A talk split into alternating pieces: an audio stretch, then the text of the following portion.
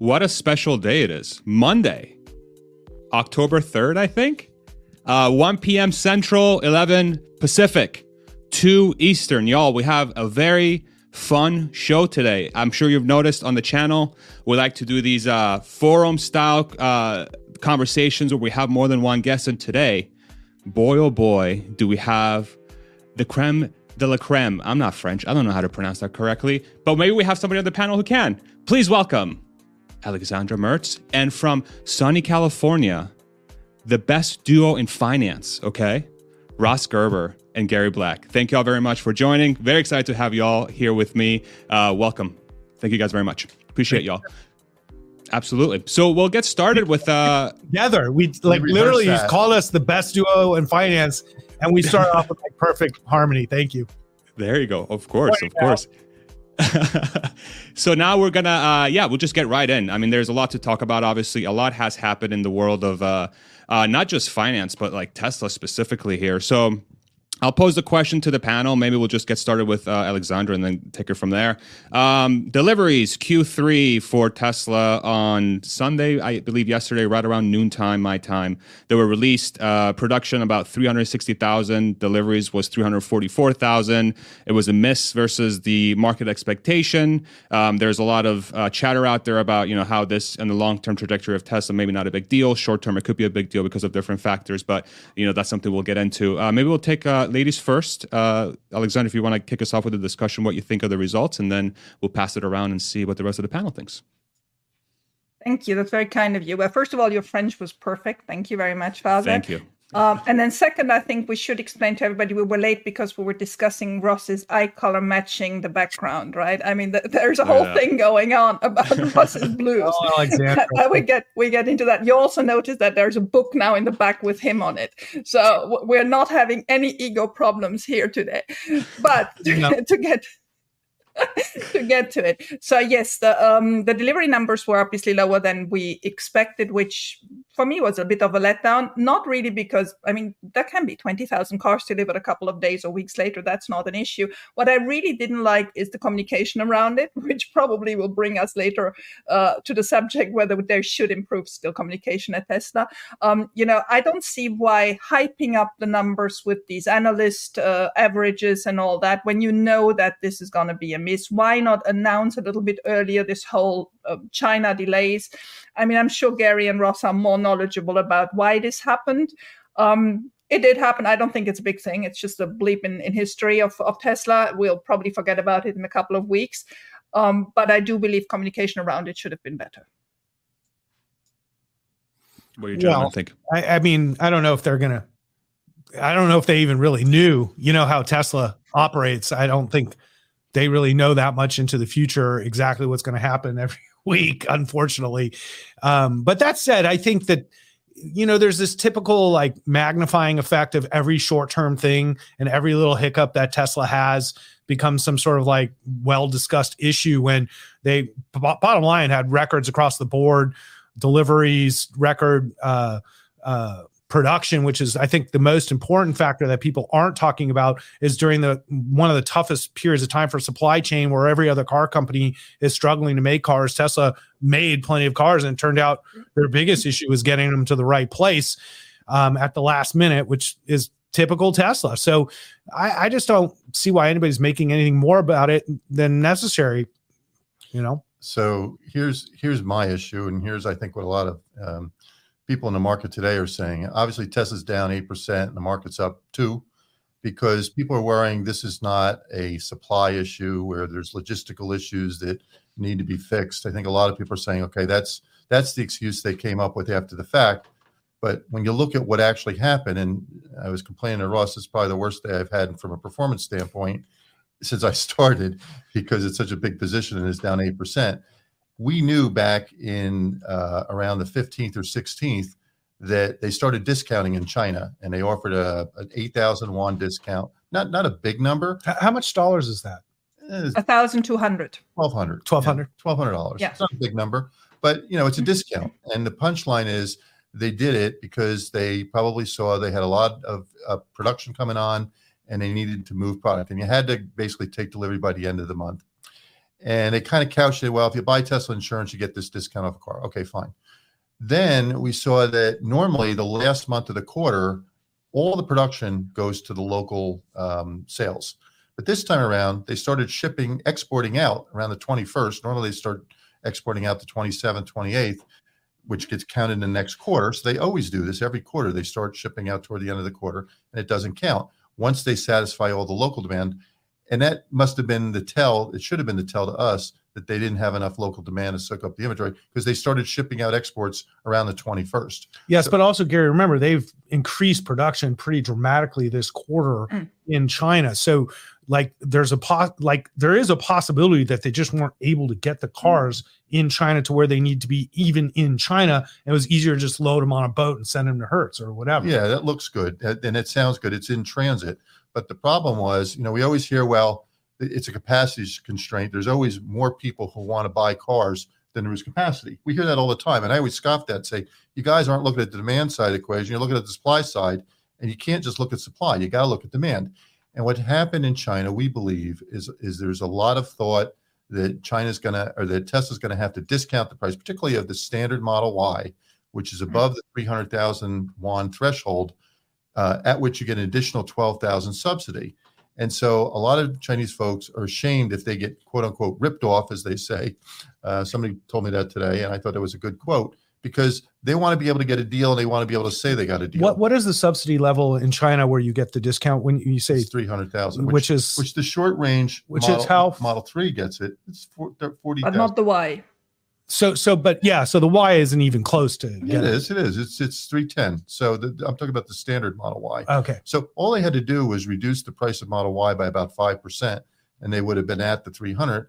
But somebody made the decision that rather than do that, they would play around with this eight thousand yuan discount if you buy insurance, and that didn't work. And then sometime around the 21st, they said, you know what, this isn't working. Let's get this stuff out of here. And that's when they started exporting it out. And then hence you have an excuse that says, okay, we have logistics issues. And look, I'm not a cynic, it's our largest position, but I do think that somebody screwed up and they thought that they could sell the product and they didn't. And when they realized they didn't, they had to ship it out.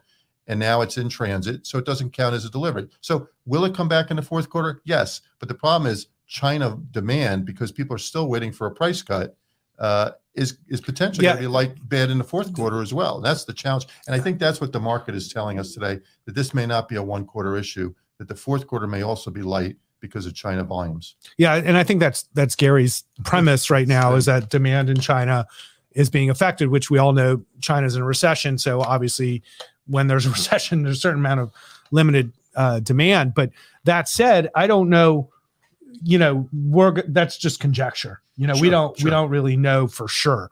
Um, what i do think which i do think is a possibility is that as they ramped as they've been ramping uh, vehicles also in germany and austin that also creates transit strains.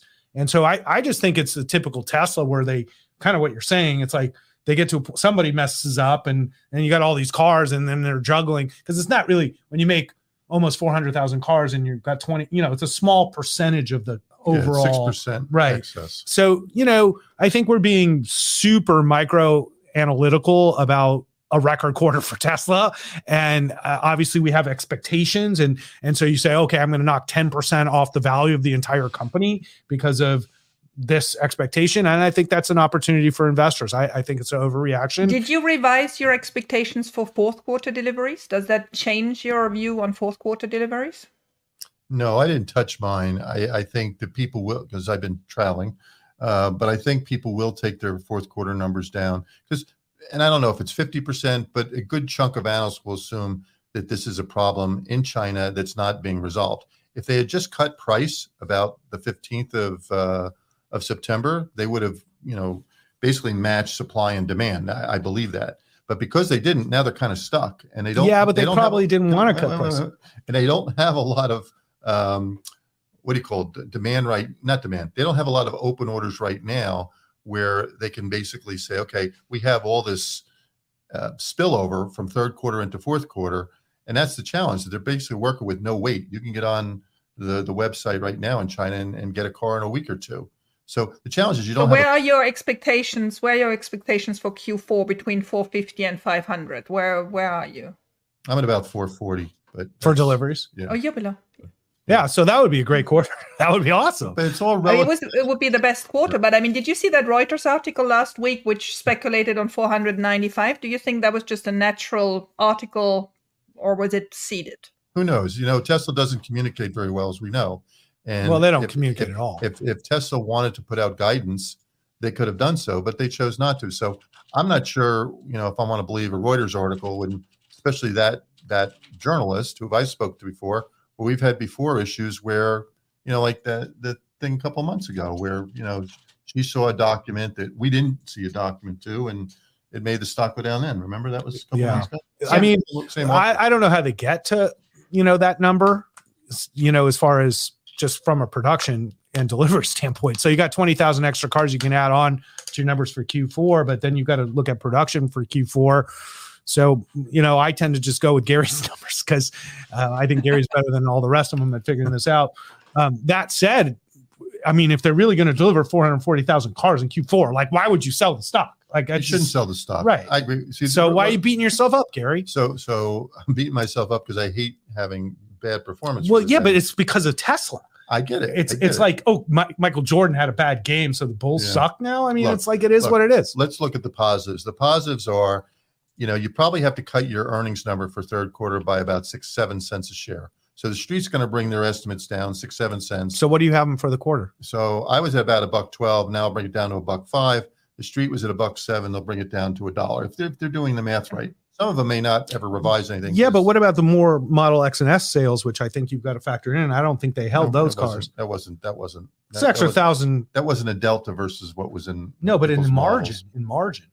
I'm just saying that wasn't a miss. Okay, if you miss, you got to take your numbers down, and Right. the street's going to take their earn. This is a good thing, boss. No, no, It's but but do you think that do you think that they have the mix correct? I don't know. I mean, at this point, I I think I believe somewhat that the average Chinese consumer said, "I want a deal." There's a lot of rumors in the marketplace that they're going to cut their price. They saw this two week promotion where they were getting, you know, roughly a two and a half percent discount if they bought some insurance, and they jumped to the conclusion, well, they're going to have to take prices down further, so I'm going to wait. And you, you, I don't know if you got fifty thousand people like that, hundred thousand people like that, but you got a lot of people that once they take the price down, and that's the question: Will they fix the situation, or the people in Tesla China, or maybe it's Elon, so stubborn that they say, know, we're not going to take prices down, even though we have this mismatch of production, which is going to continue to grow and demand. So if you got these people waiting for a price cut, do you give them the price cut, or do you say, no, we're not going to do that? Well, Well, think- because they would sell the car somewhere else, right? Because they would put the car on a ship and sell it somewhere else. That's right. Math, do the math, Alexandra. We're talking about the largest EV market. You always tell me that. Do the math. I do the math. But you're not. You're not doing the math. If you're saying just ship them somewhere else, where are you going to take you ship 150,000? them to, to hold Europe. On, hold on. 150,000 are supposed to be bought in China. Okay. So we're going to take 150,000 and you're going to send them to. You know, you might send 20 somewhere or 30 or 50, but you don't you don't have 150 you can just hide somewhere. No, that's a lot of cars. But I'm just saying, I don't think demand is zero in China. It's not. It's not. But I- if you I got people waiting for a price cut though, and look, Tesla has lowered prices before. I went Yeah. back Model 3 they lowered four times Yeah, in the did. last 3 years. Now, I don't think they've ever lowered price on Model Y, but Mhm. when you have a mismatch between the product as, as Ross said, you know, you're ramping up your factory, you're, you're trying to be as efficient and as productive as you can, and you're not sure what the demand is. Sometimes you got to take a temporary price cut to just get the demand and supply back. Well, and we'll have the same issue. We'll have the same issue in, in January in the United States, right? Because then we we get into the seven thousand five hundred tax credit here, so we will have to revisit prices Absolutely. here beginning of January too. So this Right. is just the first the Mhm. first prelude to a couple of. But the thing is, then well, then operating margin on the cars will will go low, lower. We'll see it uh, below thirty percent range. they're getting some cost efficiencies from supply chain that they were paying more from you know a couple months back so elon's already mentioned that so i wouldn't be surprised to see price cuts without losing margin like, like i think you know in general people have been paying top dollar to suppliers to get stuff for the last three to six months and and that's completely reversed now so so we're not seeing any of these shipping and and commodities issues that we saw really just three months ago so so I don't know how that passes through on their actual cost structure, and that's why I'm not that concerned about margins either because I, I don't know what it costs them to make the cars this this quarter either. And I think maybe people are mm-hmm. over exaggerating the costs. So I, you know, I tend to be more bullish anyways uh, by nature. Um, which is I guess why I like hanging out with Gary because he evens I'd me out. him. Yeah, he, he evens me out a little bit. Um, but but I think that we tend to make a lot of you know this is a long conversation about a few cars. You know what I mean? And and I think in the end, Tesla delivered a record amount of cars, didn't they? Like any way you look at the math. Sure. So look, Yeah. on a- So let's just end on that note and get into Okay, okay. questions. On, you a, know, on, I- a, on a positive side, we'll get earnings the week of the 19th. They will probably beat the, the lowered expectations. And then we will have S&P, hopefully, if they're doing their jobs, after they've waited for a year, will upgrade Tesla to an investment grade rating. at that even though they have no debt. No debt. But I think they will. And then, you know, I still have the Twitter ordeal kind of out there. It's it's definitely an overhang on the stock. And It's an if- overhang if on they- Elon if for they, sure. If, if, if they can settle this, and I still don't think Elon's going to go to trial because I think he would lose. I think if they settle before the trial, that will be a lift from the stock and that'll help. And then we got Cybertruck next year, which both Ross and I have ordered. We're both waiting for. That's a huge positive for next year. There's not going to be much cannibalization of Cybertruck versus everything else. So I think that's hugely incremental. you didn't to- men- to mention they're making a robot. We're not. We're not at the Well, robot. we're getting to the robot. yeah. Like, I, I love I love how you like you know five year out existential valuations. You know, like Robotaxi and Gary and I are on the same page with our Robotaxi valuations. But but that said, I, this So- is the most incredible company in the stock market. Come on, you you want to do a whole hour show talking about any other stock right now? No, no, there's no other company worthy of it. And look, That's Tesla- actually a question we had. Is there is Yeah. there any other stock that you would feel comfortable comfortable holding the way you feel comfortable about holding Tesla? I mean, I know you have 30 other stock in your portfolios, but is any any single one able to come to the same threshold that you have the Tesla stock at? Yeah, I think Google, you know, which is our second largest position, would would be something I could hold for years because it's got a great fundamental business and it's cheap. I think the problem with Tesla, it's not a cheap stock. I mean, Right. even using street estimates, it's trading at about 45 times next year's earnings. On my estimates, trading like 35 times earnings, Right. but it's got a beta of 1.6. So you got to be rewarded for that extra risk. Hmm. It's a tough stock to own as your largest position. What's your estimate for next year? I'm at eight bucks. And the You're at streets- eight. Yeah. Jeez, I was just figuring six. The streets at six. So yeah, got- so this got- stock is cheap then, Gary. I don't know what you're talking about. You got eight bucks on this stock and it's Yep. trading 250. Yep. Yeah, mean, it's nothing. If- Growing if- volumes 50% to the sky. There are not there are not growth stocks that I can see that have 40 to 50 percent volume growth, let alone 40 to 50 percent earnings growth, trading at 33 times earnings. That's a peg of less No. than one. and and remember the deepest moat I can think of too. I mean, there's nobody close to Tesla. If I could ask Now, one question, You, said you said Google. You said Google. Did you hear anything about Yeah, those rumors that, that Tesla was approaching? So Google, you're not concerned about their ad business? Like Yeah, but it's, it's cyclical. I was- If, if we're in a recession, you're right. The ad business, No, but like competition, Drops. like Amazon is going Uh, after Google in a very meaningful way, and and I know this business very well, and. Amazon's ad business is growing very rapidly and targeted right at Google. It's literally right at. look, it's got it's got search, and I agree there's competition, but Google was first, and Google's got the best product. And and I search on Amazon more than I search on Google. Really? Okay. Well, Yeah. good for you. they got the cloud business, which is, you know, it's it's a very it's a very good business. And I think, look, at the end of the day, you got to go back to valuation. You know, if I can buy a stock that's growing its revenues and earnings at 15% a year and it's trading for 15 times, I'll do that all and it's got a beta of one, which means I the agree. I mean, I own Google too. I, I'll do that know, all, every day. I, no, week. listen, I, I I own Google too, and I like Google. I'm just saying it's a boring company. They have not. Boring? Okay. Yeah, it's boring. You know people who watch YouTube? Yeah, it's You? boring. It's the same YouTube. Your It's been the same it? You- YouTube. you have- yes, have I watch YouTube. I'm on. I think we're on YouTube. There you go. That's not the point. That's not the point. Hmm. Is is YouTube growing rapidly? yes. Well, we'll see. They've got a lot of competition now. But search, they They don't have a lot of lot of competition. competition. No, they don't. They don't. But I think there's people after them, and and I think that that's something to consider. That said, I like Google, and I think the valuation is ridiculously cheap.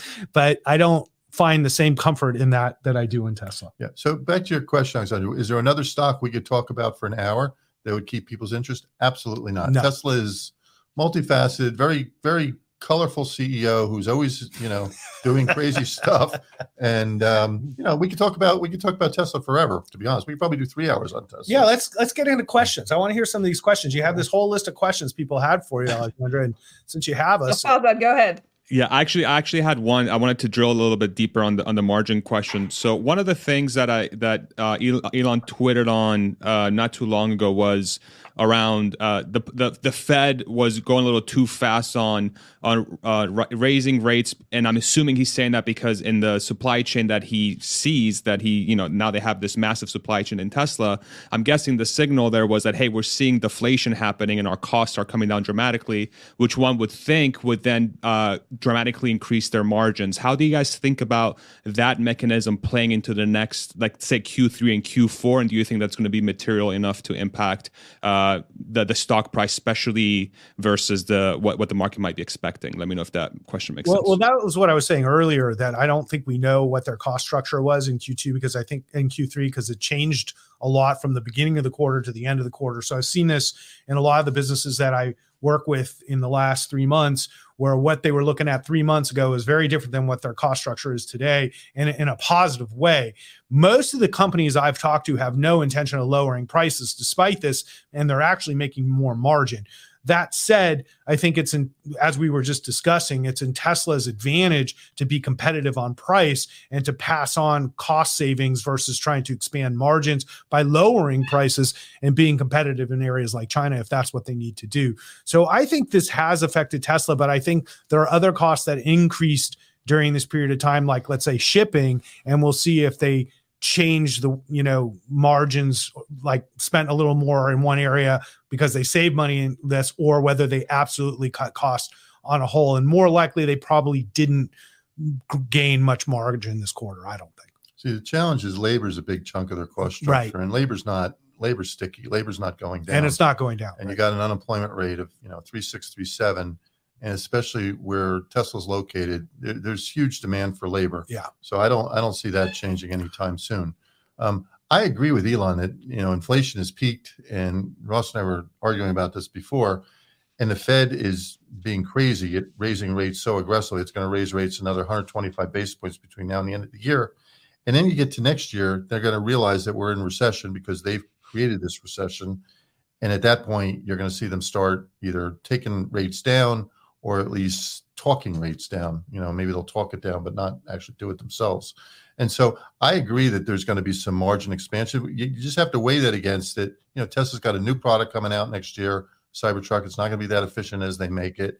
Um, you know, they're still ramping up two new factories, right. which are not optimally um, producing cars yet, and their margins are not anywhere near. In fact, they're probably still losing money uh, what they are in Fremont and in Shanghai. So I, I've got some I wouldn't call it aggressive margin expansion, but but but decent margin expansion in the next couple years. But that's not why I own the stock. I own the stock because EV adoption around the world is still surging, and it's 10% this year. I've got it at 36% by uh, 2026, 42% by 2027, and 60% by 2030. If you try to figure what the compound growth rate of that, if they just hold their share, it's like 40%. Yeah. And I go back to, I can't find growth stocks growing volumes at 40% selling at 35 times earnings. There's, yeah. just, there's nothing. Like I mean that, that that's the argument. That's sure. that's the investment yeah. thesis. That's the argument. And you just sure. have to ignore all the noise. To your point, Alexandra, about you know there's going to be a quarter that you know they miss volumes like this one, or Elon's going to do something crazy, and you just have to ignore it. Yeah, and it's been like this for the last eight years. And always, exactly. you know, now let me get to my question because I just don't yeah, like having something unanswered. Did you hear about that Tesla Google rumors today? Is that something that inspires you, or is that just crap again? I didn't see what it was about. Did you? Did you guys see what it no, was? No, it was just this one headline. Yeah, somebody look it up because I know that him and they're very close. And I know that Google's working very hard on autonomous software. And, hmm. uh, you know, I don't know how well it works. And I think there's a lot of opportunity for the two companies to work together.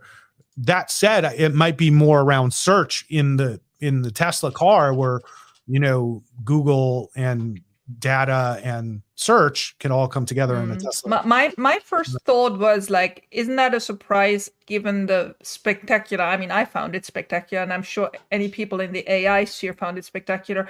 Uh, AI presentation, right? If if if Google is not there yet and sees the bot and sees the potential of the Tesla bot, because they will never get into manufacturing, um, I just thought that that could coincide quite well, right? Where where they owned Boston Dynamics for a while too. Didn't Google? Yeah, buy- but now, now it's Hyundai. Now it's Hyundai. yeah, but they owned them for a while, so they obviously had an interest in this area. And, exactly. And and so They're still doing self-driving cars. right. But, and so there's no question that But they're going nowhere, right? Did, did you hear going those those self driving cars from Google? They're going nowhere, right? yeah, No. they're, they're not very good. But that said, Mm. I think that would give a lot of incentive for Google to look at that. What does it say? So to be exploring a potential partnership. Yeah, it's Yeah. It, so I haven't been able to find like an actual concrete. So I'm Yeah, like the Jamie I- of I- Joe Rogan right now, but I couldn't find anything. Yeah. I don't. I don't Yeah. think it's something that's going to move Tesla stock at any time soon, unless it was flushed Unless out. like Google took a stake and maybe that would that would help, but I don't. see Doesn't. Google have tons of cash? Yeah, and they And buy weren't we just stock. talking about they're just relying on selling garbage videos to kids? And garbage. have you watched YouTube? You mean kids watch, just like your Oh, kids that's watch. horrible. Oh like, Whoa. There's, there's, we are on there's, YouTube. there's 25% It's on of YouTube right now. YouTube is amazing. 25% of YouTube is amazing. 25% of YouTube, okay, fine. 50% of YouTube is a garbage hole of hmm. content. But a lot of it is like if you miss something. So let's suppose I didn't get to go to church this week. I can get online and watch my Absolutely. church service Absolutely. on YouTube, which I couldn't do. Absolutely. I- I'm not that's, that's a change. trying to take away the utility of YouTube. No, and, and the YouTube has a, s- as a sentence, but it's by far not perfect. I do believe there's a, a video. five. I mean, the commenting on YouTube is still very bad. The Uh, the whole interaction, I think, is just it's still crap. I mean, it, it is what it is, and it's and it's good, but that's there's still a lot to improve. Nevertheless, if Google got involved with Tesla, I would think that would be very beneficial for Google. Hmm. Probably. Yeah. True. Probably. Yeah, I think I think just based on the research I did, it's it's it's just a rumor that's just gaining some steam. Listen, we- but I'm- I'm- she was in house yeah. arrest. Credit Suisse is going bankrupt. These rumors in Twitter, it's like, you know, Elon's trying to take over the company to get rid of rumors. Then they took over him. You know what I mean? And I, and I mean, Yeah. Google is 174,000 employees, if I remember right, right? So this is a big machine. Uh, uh, having a good coherence Many with Tesla. offices, by the way, they probably have 42 empty office buildings as well. Exactly. Exactly. Which brings us to, to the whole Yeah, well, subject of work back, back to work, right? Well, Google's up There's- five and a there's no- percent today, while Is it? Tesla's down eight. Well, I'm glad I own Google too. Isn't that good news? Uh, in Go- Yeah, the market's brings us going up today, Mhm. and nobody will buy Tesla. The market's going up. They don't want this cancerous Tesla stock because they only hit a record delivery number and it wasn't good enough. They missed estimates. They missed. I'm gonna sell. That's like seriously, whatever. No comment. it is. So let's get to AI Day. How did you like AI Day? I, I think we should ask Gary first because uh, Okay. Look, Gary's opinion and mine are. I'm almost sure will be different. look, I I think think so too. you have to you have to believe in hope here that because they were able to take a car and get it to almost self-drive, they should be able to get a robot to do more than to just make burgers. than, than just walk and wave, which is all it could do. And look, they started from scratch, what, 10, 12 months ago. So, look, I'm a believer that they will get much further along. And given the, the portability of the technology from, you know, um, self-driving cars to robots, I think they'll make a good robot. I just don't know what it's going to look like. And if, if I'm an institutional investor, I'm not putting it into my valuation model for Tesla until you show me that it works. So it's a similar idea to with robotaxi. If it doesn't fully work, meaning I can't curl up into the back seat of a car and read a book while the car is driving itself, I can't put a valuation on robotaxi until I see that this thing actually can do more than you know walk a couple steps and wave. I can't put additional valuation. Do I believe they'll get somewhere in three to five years? Absolutely. They'll make it much better. It'll be useful. You know, as as Elon said, you know, the latency will be improved, the uh, the dexterity will be improved, and at that point, it'll be a useful robot, and I'm sure it'll be worth something. But today, I can't put a valuation on it because I'd be making up numbers. I'd just be you know choosing. I'm going to make one up for you. Go ahead, do it. Go ahead. did 250 billion. How'd So- I, I came up with that 250 billion what? because you told me to make up a number.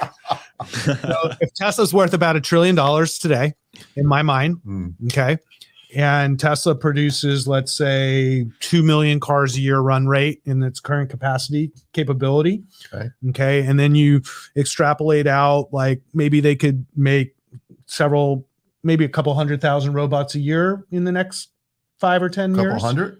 A couple hundred thousand a year. And what about the demand side, which is more important? to I think the demand side will be unlimited because, Mm. it- just wave and walk.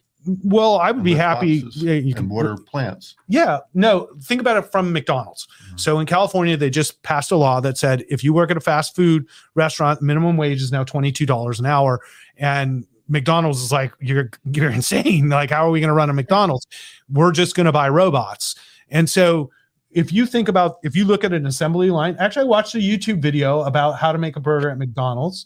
Um, my my kid was watching this garbage, and it, it was, and I noticed right away that a robot could easily replace probably 50% of McDonald's workers. So when you think about the efficiency of having a robot making burgers in the back versus humans, it's like day and night. McDonald's would put their first order in for 20,000 for sure. But that's For you're sure. You're thinking about it versus you, there's no proof it can do it. It will be able to do it. But what about the robotaxi? I'll tell you why. Because the still can't do it. robotaxi is super hard. And I think what they Mhm. figured out was that they started with the hardest goal. The hardest goal you could imagine is driving, Driving? back to your hotel in Santa Monica right now, okay, sober. And then, you know, you think out and you go, cutting meat is easy. You're right. You're right It's about easy. that. It's All- It is ironing, cleaning. Most Sure. things are easy, You're and. I think they Simple they function. realized the opposite. Why are we solving the hardest thing first when we could actually solve this now because we've already built technology that almost works? so how do you get Exactly. We have the brain. We I have the got brain now. Because I figure if they can really make a product out of this, they it, it will sell, and they will sell several hundred thousand of them a year in the first couple of years. And then if they're let's say more like fifty thousand dollars each is what I'm thinking, um, there's substantial revenue there. You can do all the math. You know, you're the math guy. Farzad, you did Farzad, you did a spreadsheet about you know what people want to do with this. Tell us. So you got yeah, a calculation on it. you- you- I but did a. Uh, assume it's going to work, and you're going to have to assume that I assume it's going to nobody work. else has done the same thing. That You're assuming they're you're from a production side, Absolutely. You're saying they can produce it, Yep. but you're assuming that a there's going to be demand for this, and b Yep. nobody else is going to be able to do what Tesla's doing. Yep. Is that I'm right? assuming all that. That is correct. Well, that may be true, Yeah. but I want to see that first. I, I I get you. That's the difference between me and you. I believe you want to see. I, I get that. Mhm. I just I've done this with Steve Jobs and I'm doing it with Elon. Whatever they see, I don't believe I see as clearly. Okay. They're they're here. And every time I've been thought I I knew what was next, I was wrong.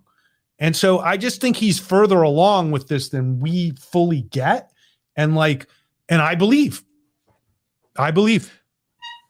If I can throw in my two cents here, so the the the thing that really strikes me, so so the the the topic around the bot has certain use cases that are objectively much easier than driving. I think rings very true to me. So one that seems like an extremely low hanging fruit is moving things from point A to point B. Right. Right. So when I when I worked in a warehouse setting, Right. you know just picking staging product loading trucks and ups and fedex you think How about about how much the- of the economy yeah Mm. exactly. So so these things seem to be extremely uh, quote unquote simple things to solve from the perspective of building a bot especially if you've already invested a lot of money in the compute power and the and the infrastructure. You got the dojo chip and i get it a lot of these use got the cases still haven't been you got everything right cameras you got everything you need and uh, you think Yeah, I about the They material realized cost this was easier. I think they just Right. realized this was actually easier than what Well, they're trying you're to do.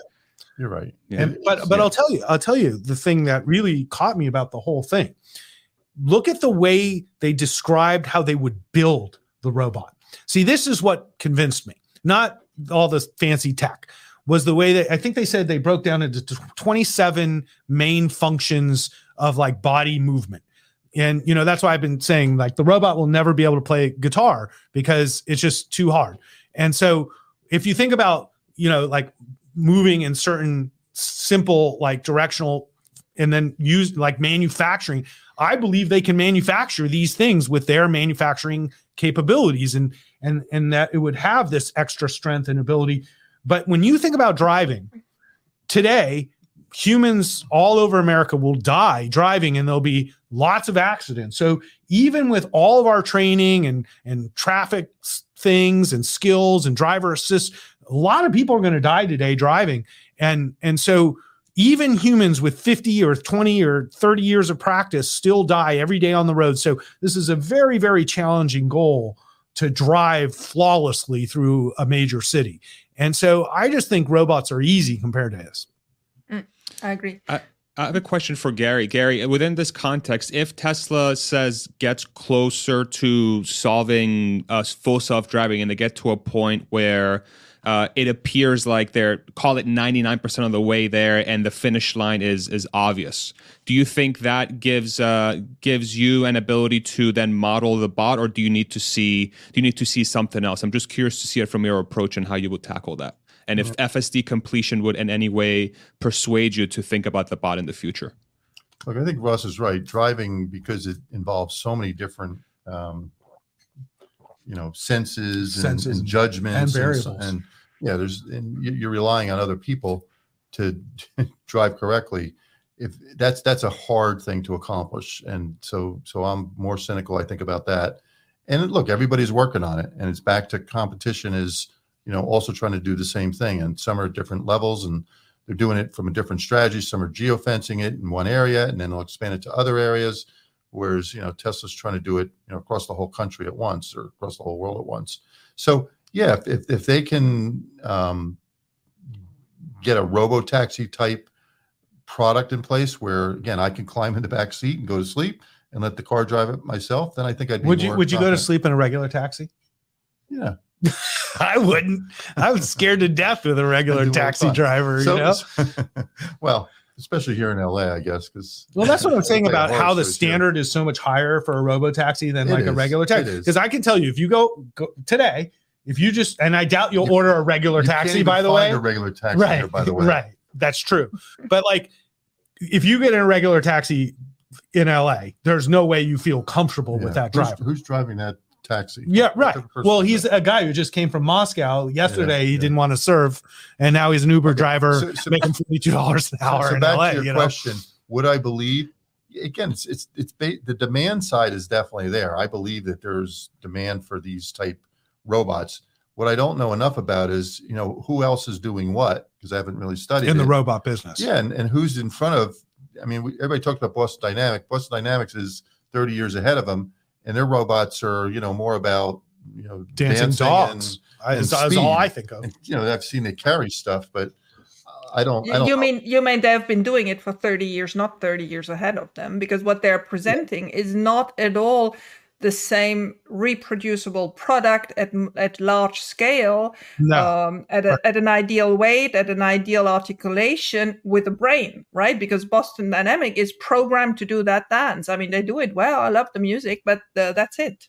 I get it, but look, I it was totally different. It was very approach. humorous watching Twitter last night, and everybody's saying, "Oh, the stock's going to go up tomorrow because you know the the numbers you can explain it away as this um, logistics issue." And boy, AI Day was super. And I and you know several others say, "No, there's no way the stock's going. The stock's going to go hmm. down." I think it was going to go down eight percent. So the market is as skeptical as me. And, and look, what I try to do is I try to give you my own opinions, but I try to tell you how the street is going to react right, to something. Right. And I'm telling you, the street is going to be as skeptical about robots as they are about robotaxi. That doesn't mean they're skeptical about FSD. FSD, it's a it's a driver assist tool. People are paying fifteen thousand dollars. There's about an eight percent take rate. You build it into your model. It's worth a lot of money. I just don't know how to model a robot that I can't even see what it does yet. And, and well, that's what the average uh, institution. You know, you know I, I, I spent a lot of time reading history, and I I've been focused on different areas recently. I've you been, just said you don't like math. No, I do like math. Oh, you don't like I, I, don't. No, I don't. Especially like, when Gary does it for you. Oh, you don't like analysts. Yeah, I don't like analysts. math is fine. It's the analysts who do it. I, no. Okay, sorry. Hey, the analysts were right uh, this this quarter on the on the production numbers. Um, no, and I, I, was I've been studying the history of California from like 1850 to the present, and then uh, recently I've moved into the frontiers and and sort of America between like 1800 and 1900. And let me tell you, okay, everybody was skeptical of everything, every step of innovation in this country from day one. If anything that defines America is risk taking and skepticism, okay? Because if you were dumb enough to cross the Appalachian Mountains in like 1790, okay, there was basically everybody wanted to kill you and it was a horrible idea. But Daniel Boone did it anyways, okay? And hmm. boy, this was the worst. I mean, it was like the worst thing ever living in Boonesville in and I think it was Kentucky. And it's like Kentucky was like got to drink every day though. They didn't even have that they didn't even have anything. It had nothing. Okay. So every time that we've had massive innovation in this country, and this is what makes America great, is our innovation and technology. There's no question. That's why we're invested in. That's why you have a future fund. I have my fund to invest in these technologies Elon Musk represents, I think, the greatest entrepreneurialism that America is because that skepticism exists, is what makes me believe that we're accomplishing amazing things. So, all amazing things that we've done in American history were incredibly difficult and tons of people failed and and many died and and most didn't believe possible. Well, I'm not skeptical at all that robots can be used to replace humans in a lot of basic functions. I believe that.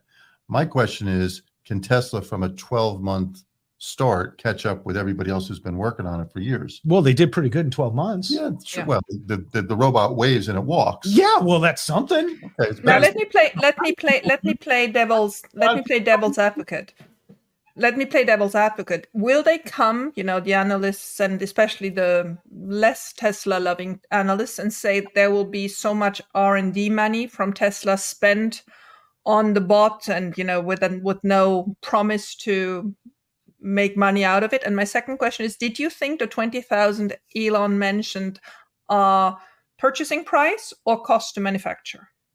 I thought it was a purchasing price. But look, if he can get the price down to $20,000, people will buy it, you know. And look, people will. Somebody said you just buy a Toyota and you buy a bot and you get the, the bot to drive your Toyota. Right. Okay. So twenty thousand is a is a great price if he can get the cost down. I'm not that concerned about him making money on the bots. I I just want to see what it can do. And so right. back to your question, do you have a robot, one for McDonald's doing work there, and one for a normal factory doing work there, and one for the rich person's right. you know garden, housekeeping, whatever?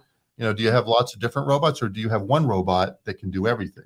I thought it was like no different software apps different software apps. Right. You buy for the you buy for a monthly subscription to the services right. you want to have loaded up.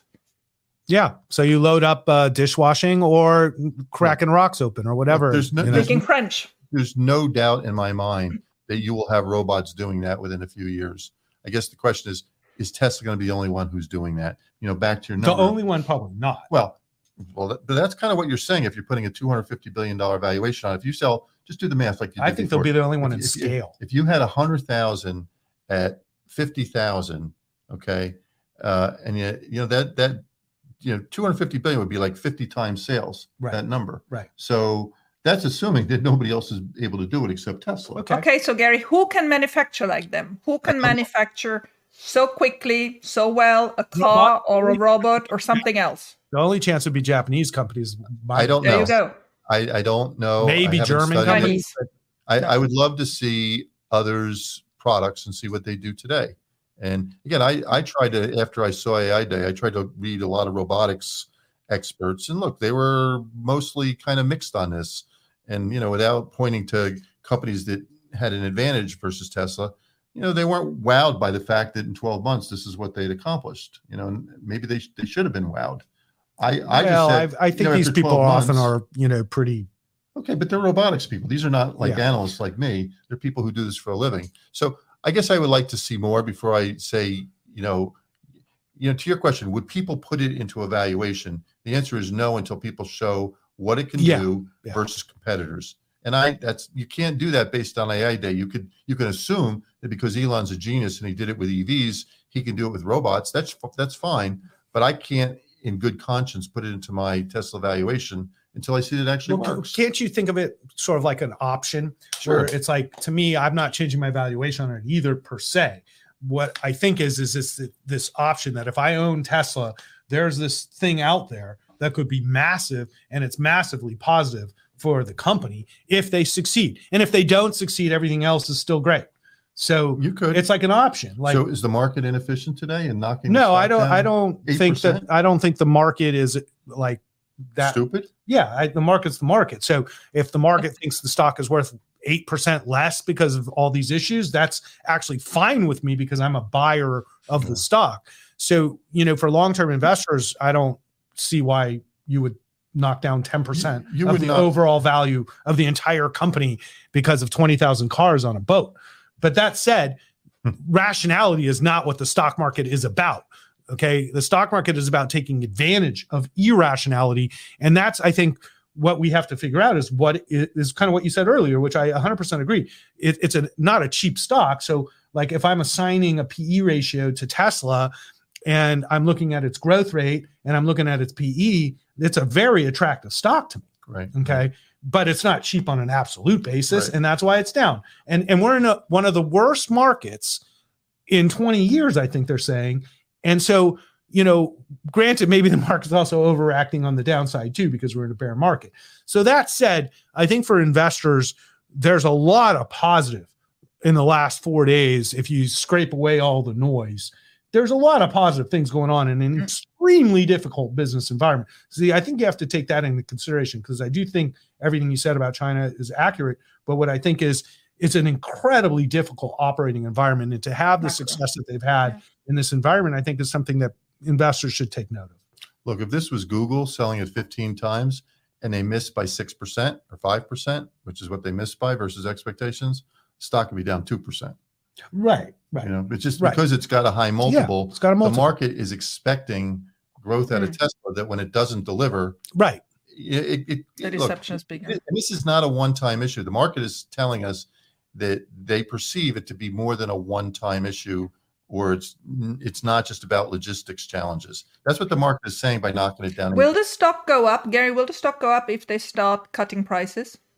I believe it would. I think if, if in China they, they took the price down and you had all of a sudden 50,000 orders come in and people could see this huge backlog again in China because so many people are waiting, I actually think a price cut in China, and it's about 5%, and I wouldn't do it across the board. I would just do it on the, the, the base Right. Just to get those models to qualify. yeah. Yeah. And then and then I would bet that the stock market That's would probably reward what's going to happen. It's Yeah. probably what's going to happen. But but they kind of drew a line in the sand and said we're not cutting price. They didn't do it. And again, in China, if you now cut price, you're going to piss off a lot of Chinese Right. who, That was like who, last who- time. who bought it, and you're going to hurt the brand. And you know, it's, it's Well, it's they have it's to be shame delicate with the way they deal with that. So they kind of dug their grave here, and they have to kind of stick with it, which means they're going to have to keep exporting product out or do something with Mm. China demand to, to stimulate it. Maybe it's a bigger battery. Maybe it's something different. I'm not sure what. well, part of it is it is, is. also just the economy there too. I mean, okay, that's fair. you know, the macro factor. I can't imagine if I'm being locked. It was kind of like when we were locked down here in America. It was like you weren't thinking I'm going to go buy a car. You're like I'm trying to get out of my house to get food, right?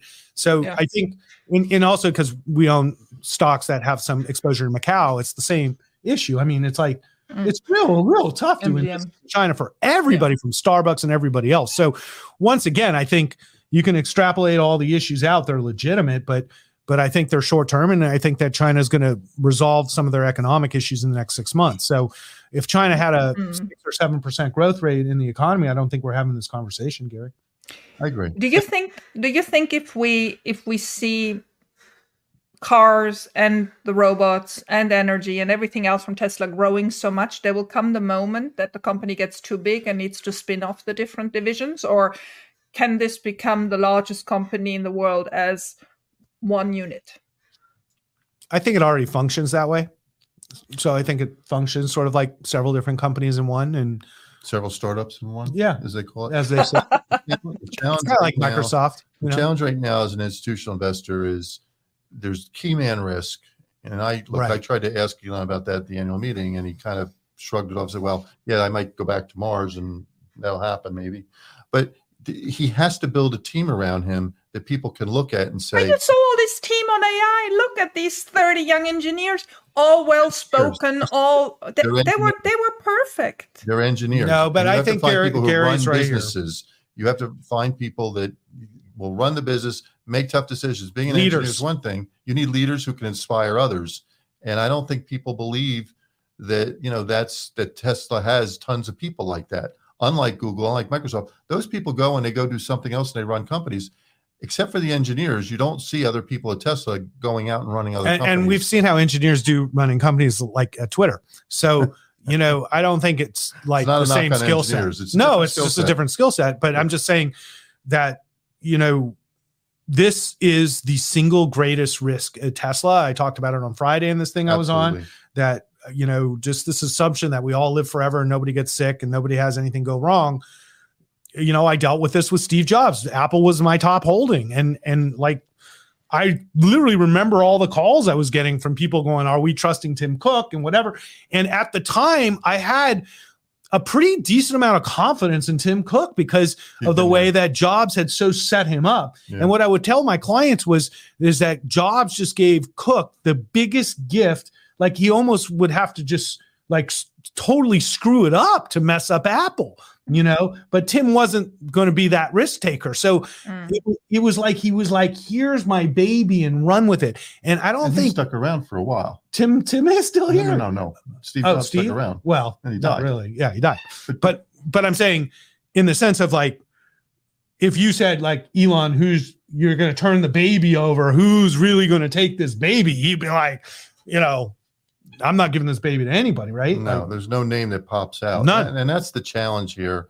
That if you have robots and you have EVs and you have energy and you have, you know, the charging stations, and then you throw on top of it, he's got Neuralink and you know he's got these other businesses.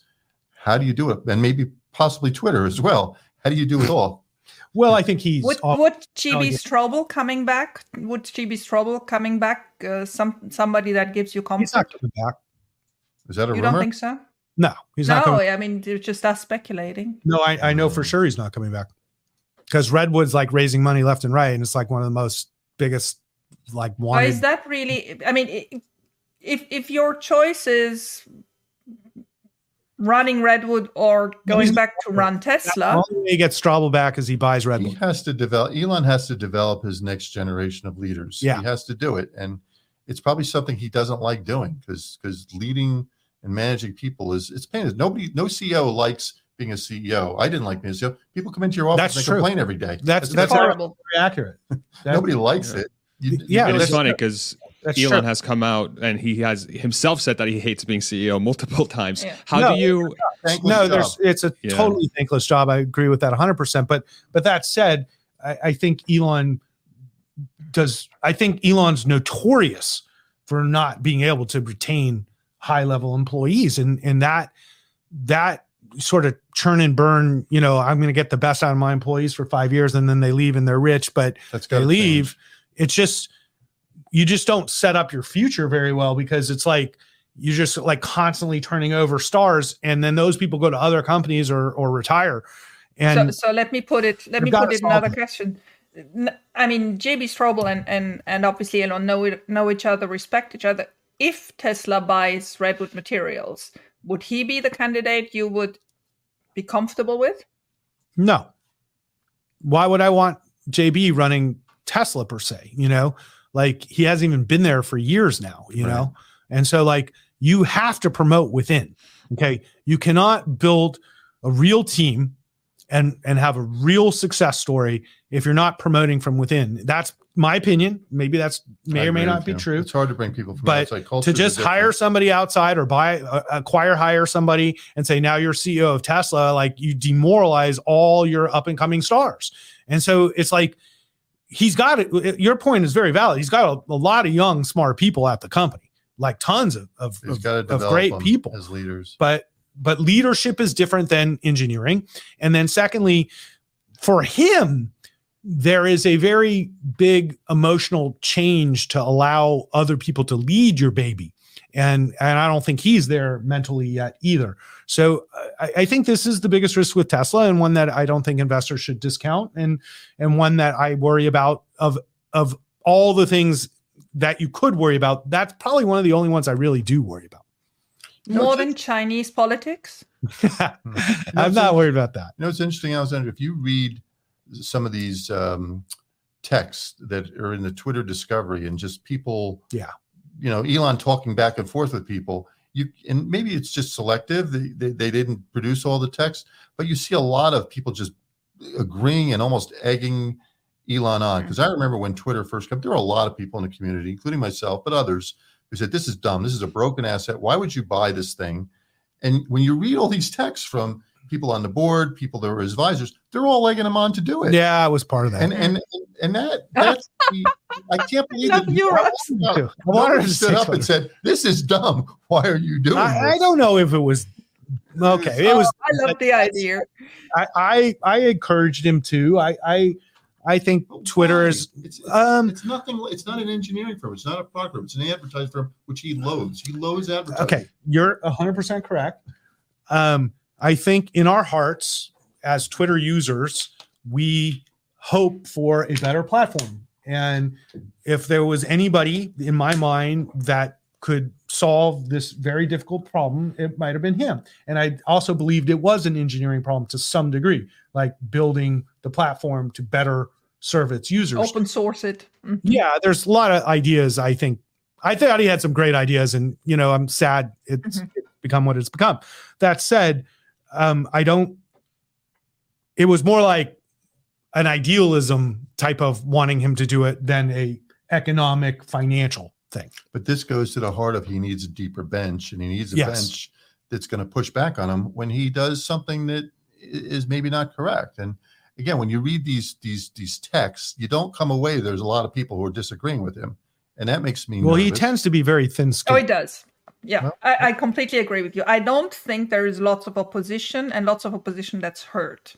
It's and, and that comes a little bit with this whole cult movement and and we have I mean we all love it but there is no doubt about it that it exists. Uh, let me get your ta- take on Gerber uh, uh, Ross where we are now. Gary obviously thinks they're still negotiating and this will not go to trial and may still have an outcome settled before before it goes to trial. What do you think?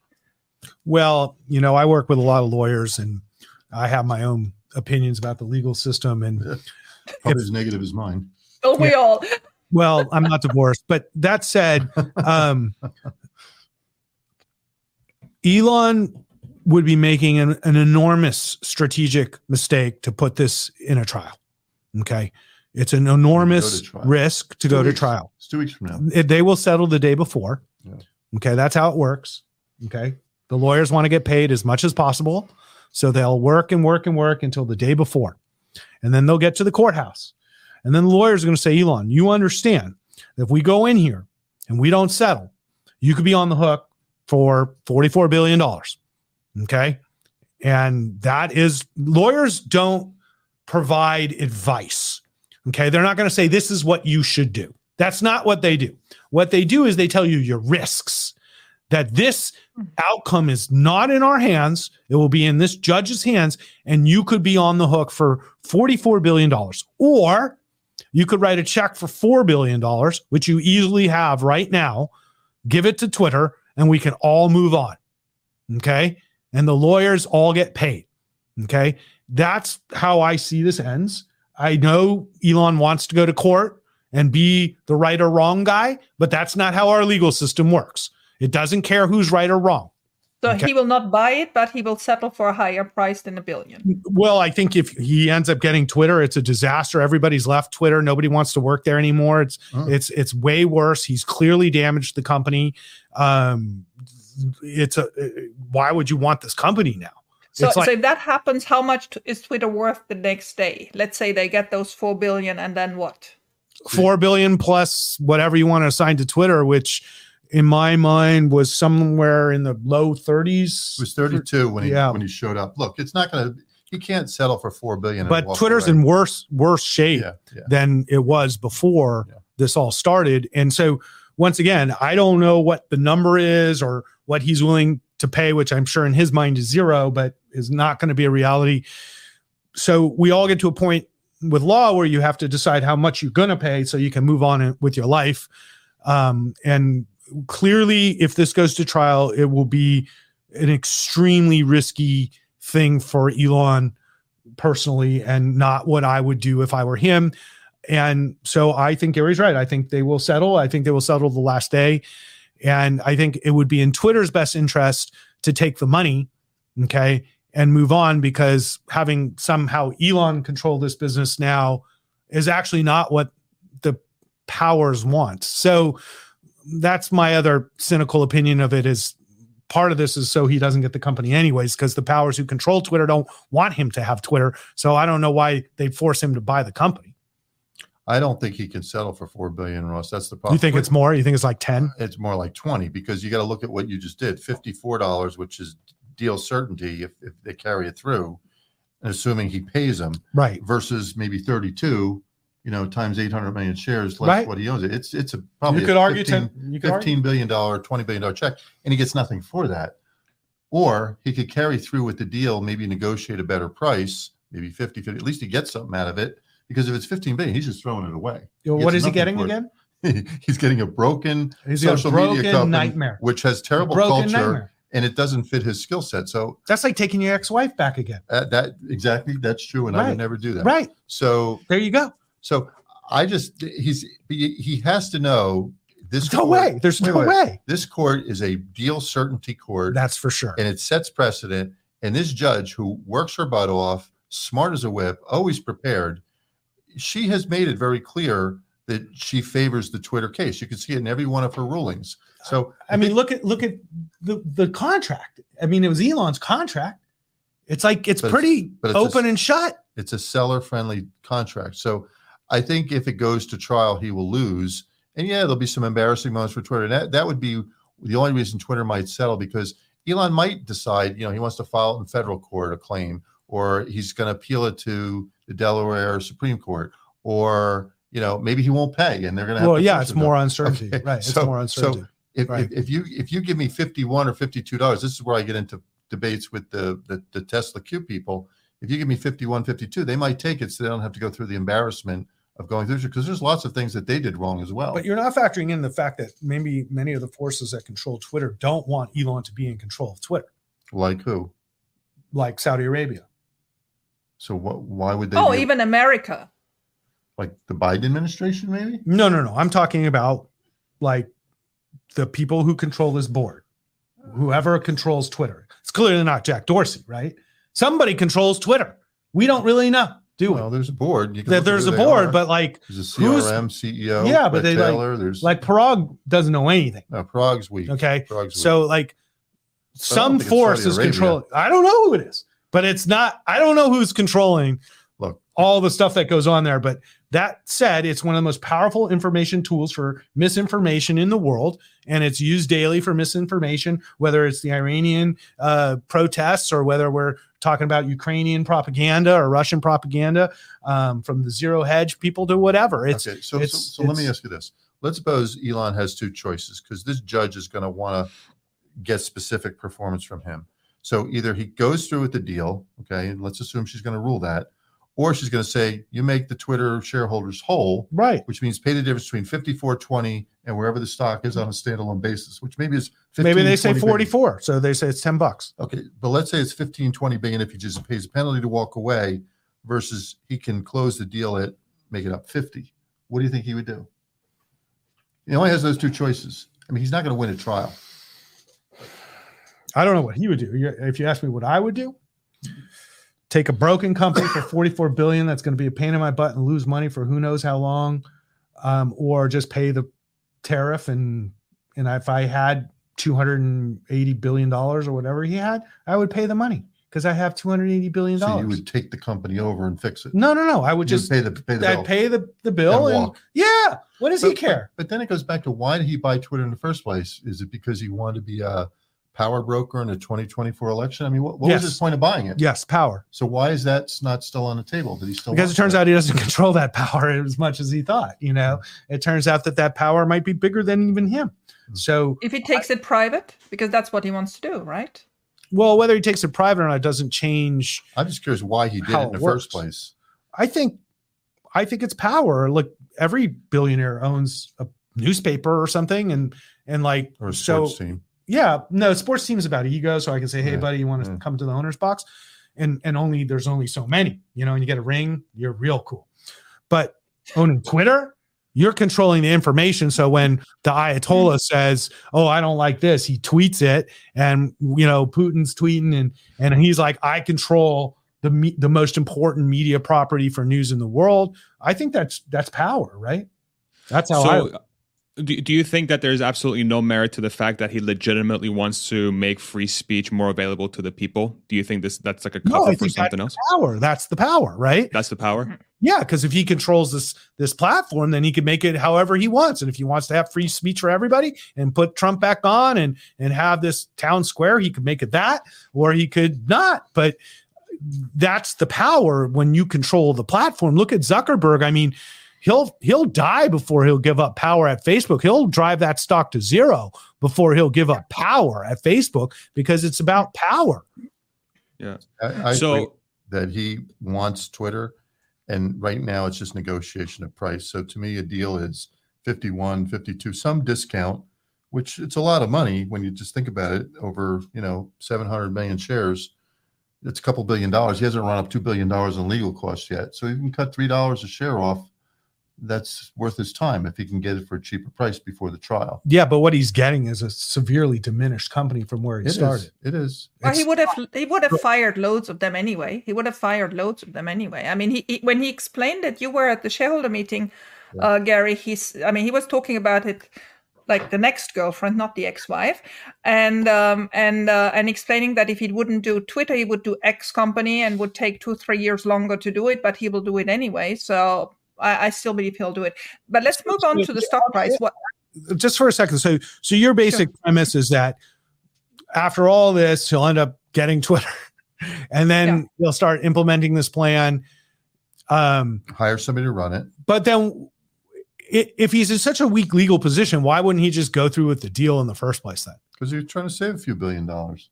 Mm. And because obviously now the lawyers are involved, the lawyers are, lawyers are not going to give him some slack. Cost I, this? come on, a few billion dollars to a guy who has unlimited amount of money who doesn't care about money. Maybe I think more than a couple billion. Maybe he's going to. I don't think it's about money. Maybe. I, well, I, that's why I think I think it's about in his head. I think it's about truth, and he, he really feels like the truth is that the the user base of Twitter is smaller than he thought. Then he's trying to get the the valuation that correlates with that user base. I really think he's. That's always that's always. Do you know how many how many percent of your of your users are bots? None. Zero. None. I asked them. They all blue shirt. I'm gonna check your. I'm gonna check your comment section. no, how many? No, there's tons of bots on Twitter. No, but your user base, you don't think there's any that are bots? There are no, no fake accounts. Probably not. Wow. Now when now I've been on Twitter for, I think over ten years. Well, maybe you and I can bots. tell and I can tell you my journey. Okay. And when we first started, we had tons of fake bots, and you could just buy them, and Twitter was basically selling them. So like if you wanted like 5,000 followers, you could pay like $200. You know, right. it was like nothing. And and Twitter was behind all this at the beginning. Okay. So they were perfectly fine taking money any way they could, you know. Um, and so they built it up and then, you know, I had this experience where I during the election early on, I um insulted president. This was 2020. Um, I uh was this 2020? No, this was somebody? not. No, this was Trump when he got elected 2016. Okay. I insulted Trump and I technically I threatened the the president of the United States. Surprise. surprise. Um, and I had a, a, very bad experience. and bounced you off of Twitter for a while? No, what happened was the bots attacked me. Oh wow. So the the the Russian based bot factory that that was backing Trump attacked me and I was assaulted like I've never seen on Twitter hmm. ever. Like it, because back then it was so corrupt, Twitter was so manipulated that I think it was like 75% of the traffic so was fake. Well, uh, here's the experience. I they they doxed me. It was all the right wingers. It was the gnarliest thing. Then the Secret Service came to the office for Your real. Office. My office. The Secret Service was here to interview me. Look at Gary. The president, supposedly. This is a true story. This is a true story. the was here. Wow. Okay. You guys don't know this about me? No. No, uh, no. keep on going. Keep on going. And Trump. Okay. And this was a gnarly thing because they made up this whole thing, you know, fake news and posted it. So I had all these crazy people calling me and we're going to burn my office down and, and murder my family. And it was brutal. It was brutal. First of all, what what did you say about Trump to deserve what, all what that? happened was it was a Sunday morning, and I'm on Twitter, and, and they said Trump was coming to campaign in uh, L.A. And I said, like, wow, I can't believe this, you know, person is coming to where everybody hates him to campaign. There's already so much traffic already. We should all leave our cars on the road and not, you know, block the motorcade. I didn't say block the motorcade, but I said we should have a massive nonviolent protest. Now, I did say nonviolent protest because I'm kind of from that, you know, hippie tradition. I'm not a violent protester. I'm a nonviolent protester. Thank God I put that, by the way. Um, Otherwise, you'd be dead. Right, right. So the the right wingers. So I, I tweeted this on a Sunday morning. Go out, having a great day with my family. Come back. My Twitter has exploded exploded comments this that you're the worst human we're going to kill you i mean it was a nightmare right so I was like, what did I do? You know, like, and then, you know, next thing you know, this thing had exploded. And it was like when the tweet hit like 600,000 views, that's when the bots came in and started attacking, you know? And so on Monday at work, they had flooded the phone lines with phone calls. They emailed employees saying to quit.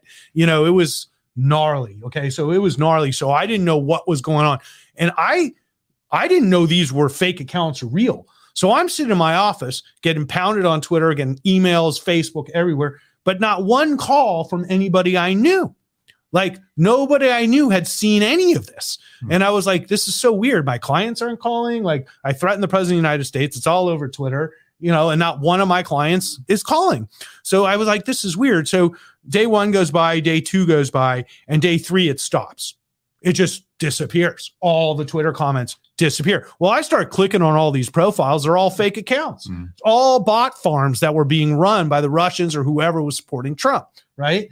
And so I'm like, this is crazy, right? This is totally crazy. So then we were going to send an email to climate. So, like, if they saw all this stuff, and then I was like, wait, don't send anything out. Nobody saw this. And I go, Twitter's actually fake.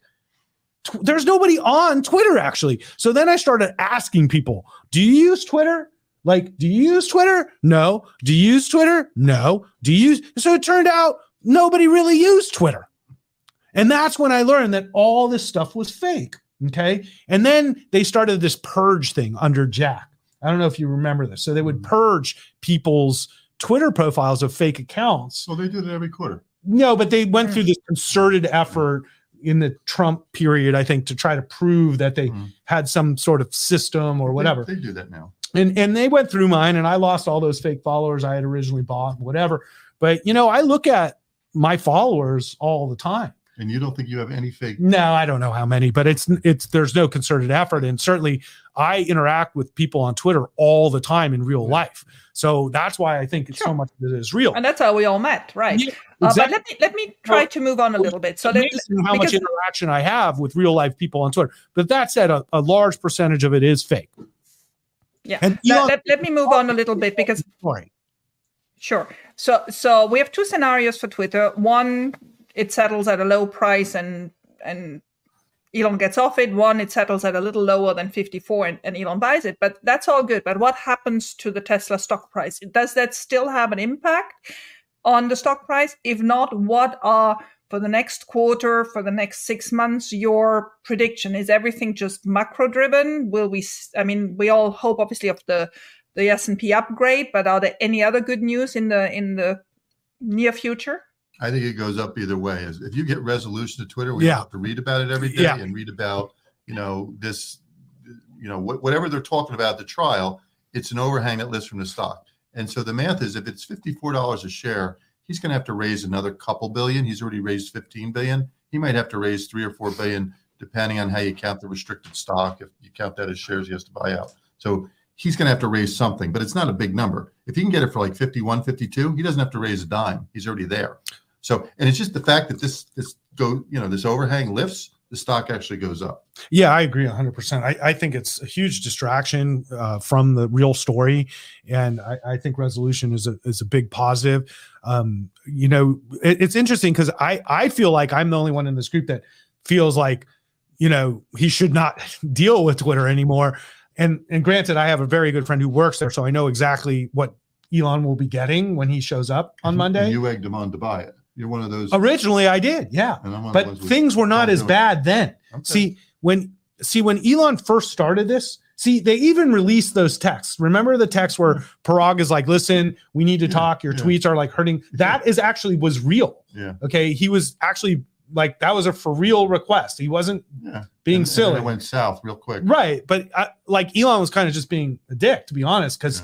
Parag was dealing with that. Yeah, he said, "What'd you get done this week?" Right. Did you read that one? Right. Well, he doesn't get much done. Granted, so Parag doesn't get much done. But that said, what Parag's been doing all week is trying to put out fires from right, Elon, right. like all week. And so it's like, so over that, over this last several months, like including my friend, I'm like, why would you stay at Twitter? Because you work for stock. You know what I'm saying? Like, whatever your pay is 200 300 whatever you get paid at at twitter is not why you work there you work for stock and so it's like i'm like there's no outcome here that's good for most of the employees there well if elon buys it for 51 most of them are in for 40 something anyways nobody's getting rich on a $54 buyout okay it's just the private equity guys getting out you know mm-hmm. and so like in my mind and what i told my friend i said you should get out of there immediately and go to roblox or microsoft or whatever because it's just like you know, what's your upside at Twitter?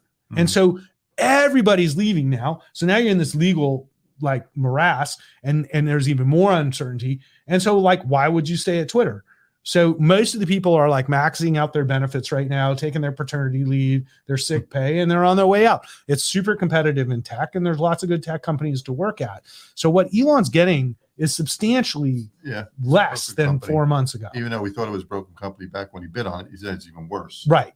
So, like at the time, if he would have closed the deal like smoothly and successfully, there would have been a team at Twitter that would have stayed and believed in Elon, and, and there was a team of let's say the woke people at Twitter that would have were super like sabotage, like did not want a part of this, and they would have either left or suffered through it. But like there was an opportunity there to do something with Twitter, and it was a very small window. And I think that window closed long ago. Hmm. It's interesting. Interesting. Yeah, I think I th- I think the one thing that's interesting for me to think about in regards to Twitter, like regardless of its current state, and I hear I hear Ross loud and clear, but I do wonder how much uh, of of Elon's character is you know, he doesn't really mind taking on quote unquote perceived like dumpster fires or things that would be very, very difficult because he at least might see a perceived advantage in the in the network effects he would get from Twitter That's and there would be an acceleration. What's that? That's his personal life, I think you're talking about. but I, professional I, too. Yeah, professional too. I mean, you think about you know Tesla at the very beginning. It was a you know, I mean, he openly came out and said that it was a mistake to you know to come in and, and do that. You know, he he wish he would have done it from scratch. Um, SpaceX incredibly difficult thing. Like he keeps doing these things that appear to be very very difficult, and he shouldn't tackle on. But there's always some sort of perceived advantage he would get from moving towards that direction. So I wonder how much of that is the guiding like the guiding principle for him to just uh, lock down Twitter and move forward. I don't know all I'm those just thinking other, out loud, but all those other cases you cited, those are about engineering and product. So Elon could take his engineering skills, and he's a brilliant engineer, and he's a brilliant product guy, and and come up, you know, landing a rocket on a small pad in the ocean. You know that only a few people could figure out how to do that. Okay, and build an EV that has changed the world and and make it you know scalable and zero to sixty in three seconds, and you know that's an engineering marvel. And I would bet Neuralink and Boring are also engineering marvels. Twitter is not that. Right. Twitter is an ad business. Right. Elon. Well, but you're forgetting you're forgetting PayPal. He he was also the key person at PayPal, okay. and well, I do believe. My, my point. My point is those other companies are are engineering product driven, and Elon's skills fit them perfectly. With Twitter, he hates advertising and it's an advertising driven business. Ninety percent of the revenues come from advertising. Well, he may say he wants to convert it, and he doesn't even advertise, right? He doesn't even advertise. He wants it, to have it, it, as a foundation. He doesn't want it as a profit for profit. He will take it private. Yeah, no, no, but that's not what they told private investors, which I was if considering I, being one I'm, of them. They're a, doing this for money. Don't be want, confused. take it private and then bring it public again in yeah. five years. Yeah, this was this was to make money too. He wasn't going to get investors if he didn't have a business plan or to make money. to lend it to. It's right. Not, it's not just a hobby that way. So I just struggle with the fit of his skills, which is very engineering, very product driven, with a business that has nothing to do with that. You could say, well, if you put a bunch of engineers, you get rid of the bots. But as Ross just got done saying, maybe the bots are already gone, or a lot of them are gone. I mean, well, no, I, I, would say that they eliminated at least half of what used to be. But that's not um, the reason you hate Twitter, is it? Because of the bots? That's not. No, I don't. I don't hate Twitter at all. I I, I hate it as a company. I, I like Twitter as a platform. Yeah, but the bots but, aren't really. That's not making you. No, less, I I it? mean yeah, it's it's it, seriously degrades the value of the platform. First of all, because do you think they get more users or be able to charge more? Like oh, for sure, for sure. You got rid of the bots. Oh, for sure. Really? And and that suggestion alone of having verified accounts for people alone would be amazingly powerful for Twitter. Okay, because I would like to just know who's verified and who's not. I don't care who your profile yeah, is, yeah. but like it's ridiculous the bull crap that's put on a lot of my tweets. And like I'll block these people because I know they're bots. You just go into their profile and you can see it. It's like they only retweet, they have four followers, but they're Ross, Ross, your ETF is a disaster. Are you Tesla lover? And I'm like, this guy's never tweeted anything but this ever. You know, it's like, how would they even know me? You know? So I think that, and so why wouldn't Twitter just do that right now? Well, the answer is because they make money from all that activity, right? But see, what you're saying is so true, Gary. Elon has no business running Twitter.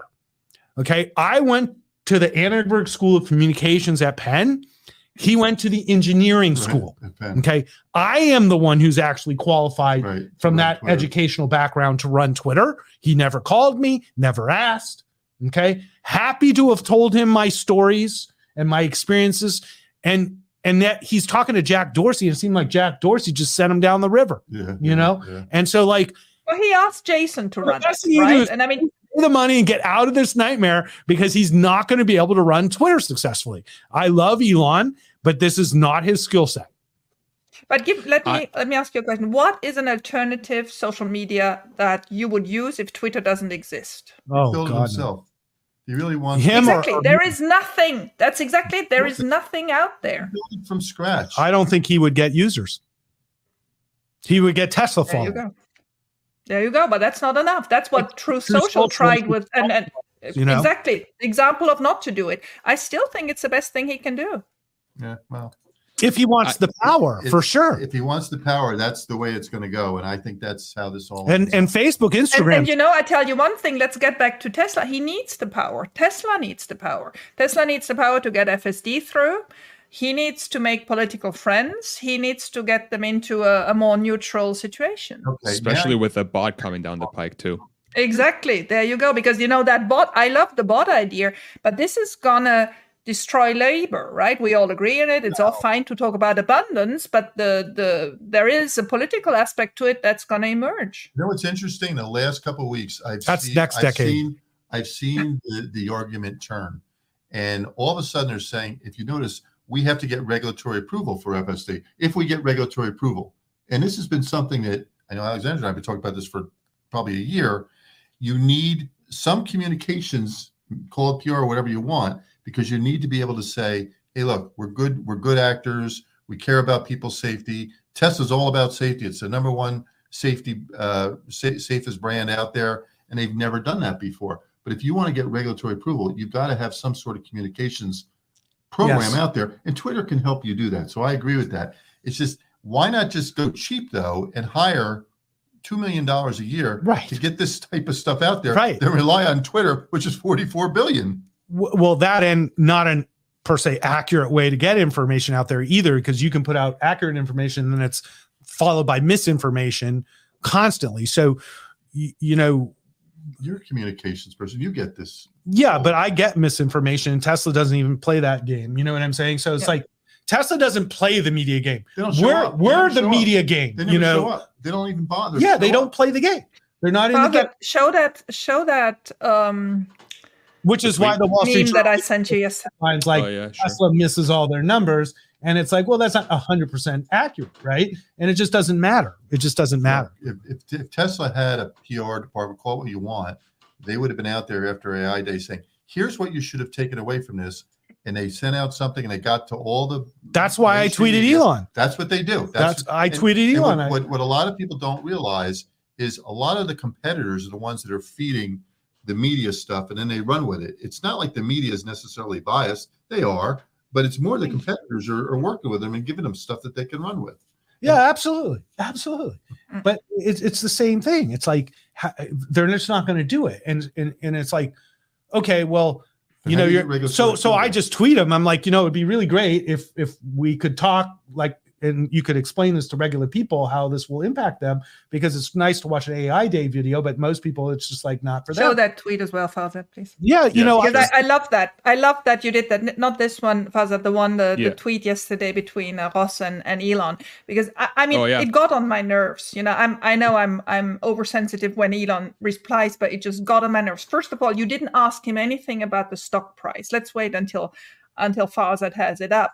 So he, you ask him whether he can, you know, explain a little bit the business case for the bot, right? And um, what are the global economic implications, right? He answers, I don't care about boosting the stock. Nobody asked him about the stock, but the economic implications are obvious.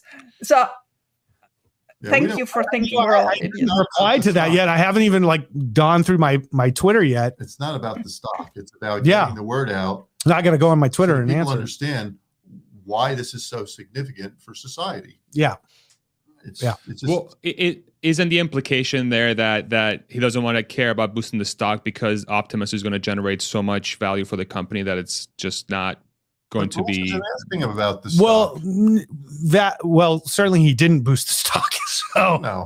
Um, no, I I have uh, the, the, no intention of anything to do with the stock. To be honest, yeah. I, I it's exactly what I'm saying. Like we've discussed for like 40 minutes. Like what are the implications of this robot?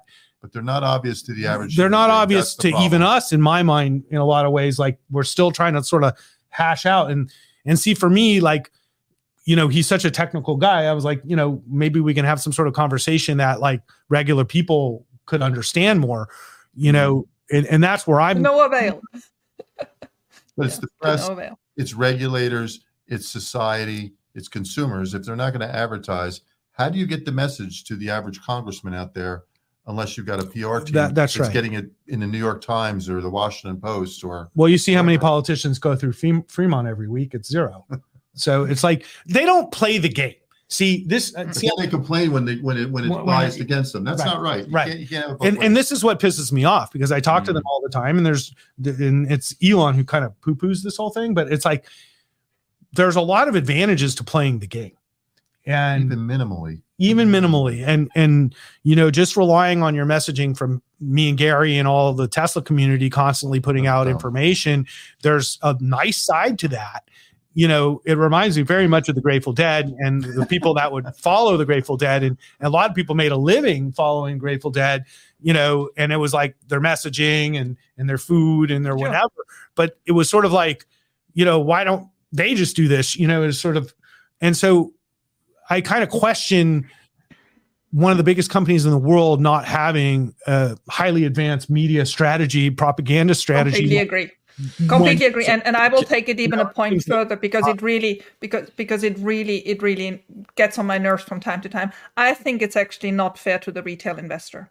I mean i know as retail investors we've had a good time with tesla and had you know good good uh, returns on everything but i do feel from time to time nobody cares about us nobody cares about our stock price nobody cares about good communication and i just wish you know they're having this this uh, new second eye IR person up there. Um, there are rumors around that it's going to be Rob Moore. That's why he was, you know, so groomed on the AI Day um, presentation and all that, which which would be perfect. But whoever it is, I really wish they better address retail, and I still hope they put somebody on the board that represents retail and has a strong enough voice to be heard by Elon, because it's not easy to get through to Elon. I think it, Elon has a quite patriarchic way of running his board and i really wish there's somebody up there that you know we can send our ideas to and and we we will be heard. I'm wondering yeah i'm wondering how much of of like this style of of i guess lack of communication or communication or whatever you want to call it is the fact that he's been able to sort of play this anti-game game where he's hasn't had to do this for really since the founding of the company that has enabled him to really reach the place where he's at now from not just like a monetary perspective but like just an achievement perspective and creating value for the world. And that's a proof of concept that says well I got to this point and I'm extremely successful not playing the game. Why should I play the game now? Could that be part of the equation as well? I just think that is that part there. of the equation. And that you know there's sort of like famous last words from lots of people who eventually like have problems you know? Like you have to adapt to where you're at not where you came from. And um when you're a startup i was one you know once and you're bootstrapping everything and you can't afford an ad budget you know? And you try to market and sell however you can and and you become very successful at these things. You know it's very easy to say why would I change something that's worked so well? And I've got Ross and Gary and and all of these wonderful people who constantly promote our business for us. So why do I even hmm. worry about it? Because you know, truthfully, they kind of told me once it was like, "We're happy with the job you're doing, Ross," and I was like. I'm on TV all the time, all this crap every time Elon does something, and it's exhausting. And quite frankly, I'd rather have a Tesla spokesperson do it, you know. And they were like, ah, "It's we're fine with you doing it," kind of thing. And I was like, you know, I'm not, you know, like, but I feel like I'm always in a position having to explain everything. I got to go on TV tomorrow, explain all this stuff tomorrow. I got to explain it the next day and the next day. And, next, and I'm fine doing it because it's my largest investment and I love the company and I love the products and I love the people who work at Tesla. And it's made me a fortune and I'm super grateful. It's been a huge, huge plus in my career hmm. and, and for my clients. And so by no means am I any not gratefulness to Elon and Tesla. But you're the biggest company in the world and you affect a lot of things that are incredibly important. And for you to be successful in the future, we have to adapt to the fact that not just the American government, but government and people around the world have much incentive to cause Tesla problems. Yeah. And at the same respect, there's lots of incentive for them to see Tesla succeed. And you have to sell them this, and you have to sell the politicians this, and exactly. you have to donate to, to, these people, and you've got to build a pack, and you've exactly. got to do these things. That's how you manipulate the world we live in. And that's what they do at every other company in America.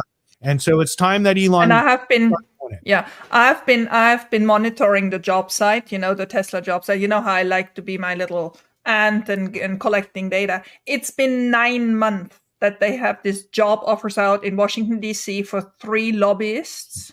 Nothing happens. Yeah. Those ads are there.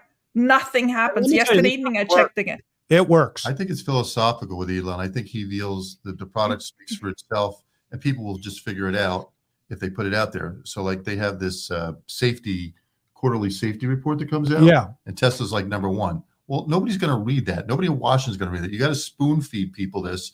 And you don't little, read an 87 doses. page report. no, you got to like get it out there. And you, if you're a PR person, that's what you do. You take little drips and dribs and you, you give it Come on, the they don't even read the budget that they sign. You know, it's like so. So this this it's just interesting to me that this shift I've seen in the last month or so, where we have to get regulators to approve FSD I don't know. That to me seems interesting because they've never talked like that before. But that's something that really important that you have some communication strategy that talks to those regulators so the regulators know what they're trying to approve. Yeah. So I think that's yeah, and, and the material is there, but it's not yeah. packaged in the right way. It's not presented to the right people. It's not done on a regular basis. I mean, I can only talk about my ESG research. You know, I went into that rabbit hole. I, I there's so much to be said but never any help from from tesla. What, what's this all about? If i would have a person there i could talk to get their input from it and i tried nothing just nothing. And i i just i just think it's it's a shame because we're really trying our best all from from all sides we come and i have to i have to really congratulate all this you know tesla community and how everybody is uh, participating and bringing their little angle to it and helping it. But but I do believe Tesla should do their part as well, and I really hope they all hear us, and we should just you know continue. I think, us, but I, I, do think it, it has to be Elon that's going to make this decision. Mm. I think everybody at Tesla agrees with us. I think it's Elon. I've heard that from people at Tesla that I talked to. There's a lot of agreement about this, and people have told me, "Don't stop pushing, keep pushing." And I think Elon just, to Ross's point, that's not how they grew up. He grew up succeeding without advertising. So why does he need it now? Or PR? Oh no, no, even worse. He had PR. He had PR in the growth period. It was bad. The FUD was so much that PR didn't help, and he just cut it. Right. And and and so now going back to it is also means also putting in question a decision he has taken three years ago and and and reverse it, which is always difficult when you have made the decision. So, so believe it or not, like Tesla service is here at my office to fix this little thing on my car, and it's like, yeah, they came, but it's just like amazing company. You know, it's like this guy's texting me, and I said, well, I'm I'm doing a show on Tesla right now, so uh, you know, I can't I can't do this right, you know, this second. And he said, "Oh, no problem. I can get started because I can get in your car with my computer and I'll get it fixed." Mm. It's just like, what company is like this? It, like it's perfect. It's just like mm and this is what I'm saying. We can talk till we're blue in the face about all these things, and I and I I love Elon and what he's built, and there are these things they can do to make the company better. But I get where he's coming from, where they've done such a great job with innovation and success and marketing and and so many fans like us talking about Tesla for two hours, you know, on YouTube and and all the amazing shows just on Tesla and and and I think that's where he's coming from. You know, he's like, I've built a marketing system that is unlike anything else. And Gary's right. The product and the service speaks for itself. And that should be good enough. And I totally get where he's coming from. And I don't fault him for that. I just happen to come from a world where I believe in using all the resources available to succeed. And if you have these resources, why wouldn't you use them? And so that's that, that brings me that brings me to my my question why I actually wanted to set this all up. So my question is, we're all convinced about Tesla. Uh, none of your two prospectus of your two funds prevent you from having up to 25% of Tesla. Why don't you? And I mean, I know, I know Gary goes further than Ross was caught up and Farzad, maybe you want to put up those two portfolios. Sure. But that was the one thing I wanted to make sure I asked today. Because if you get up to about 25%, people say it's not a portfolio. People will say it'd be like I have these who, who people? People on, on Twitter. Okay. People who are institutional investors, they will say that's not a portfolio when you have 25% of your name in, in or your portfolio in one name. So I struggle with although Ron Baron has that, you know. Yeah, I get it. But I struggle with you know, on a day like today, what if you're wrong? What if you, and I should have seen all the signs that the China uh, demand issue was there at the end of the quarter. I just didn't do anything about it.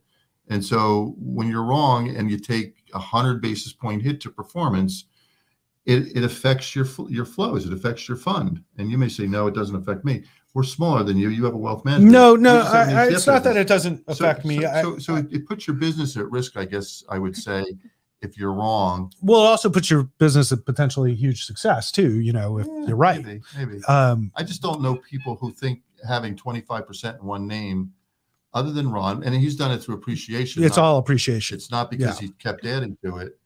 I just think that's that's a hard business proposition for somebody just trying to start out. And look, we just got done with our best quarter. I, I told Ross this. We were fourth percentile for the third quarter. That's the best from a Morningstar rank. That's that's great. That'll allow us to get flows. And look, could it could it have been, been better? Yeah, but we got off to a really bad start to the fourth quarter where we lost 100 basis points in one day. So it's risk management. So so, so I think what Gary said first was exactly why it's not 25% of my portfolio because I'm up on the day. And Tesla's my largest holding, but I manage a portfolio. And I have to have some level of diversification. And so there's this roaring rebound market today, and I'm still up on the day. Now, I don't worry about as much compared to a benchmark kind of thing as Gary because you don't worry about benchmark. I didn't say that. No, I mean I'm just saying you're you're like, oh, we lost 100 basis points of performance to the index because Tesla's down today.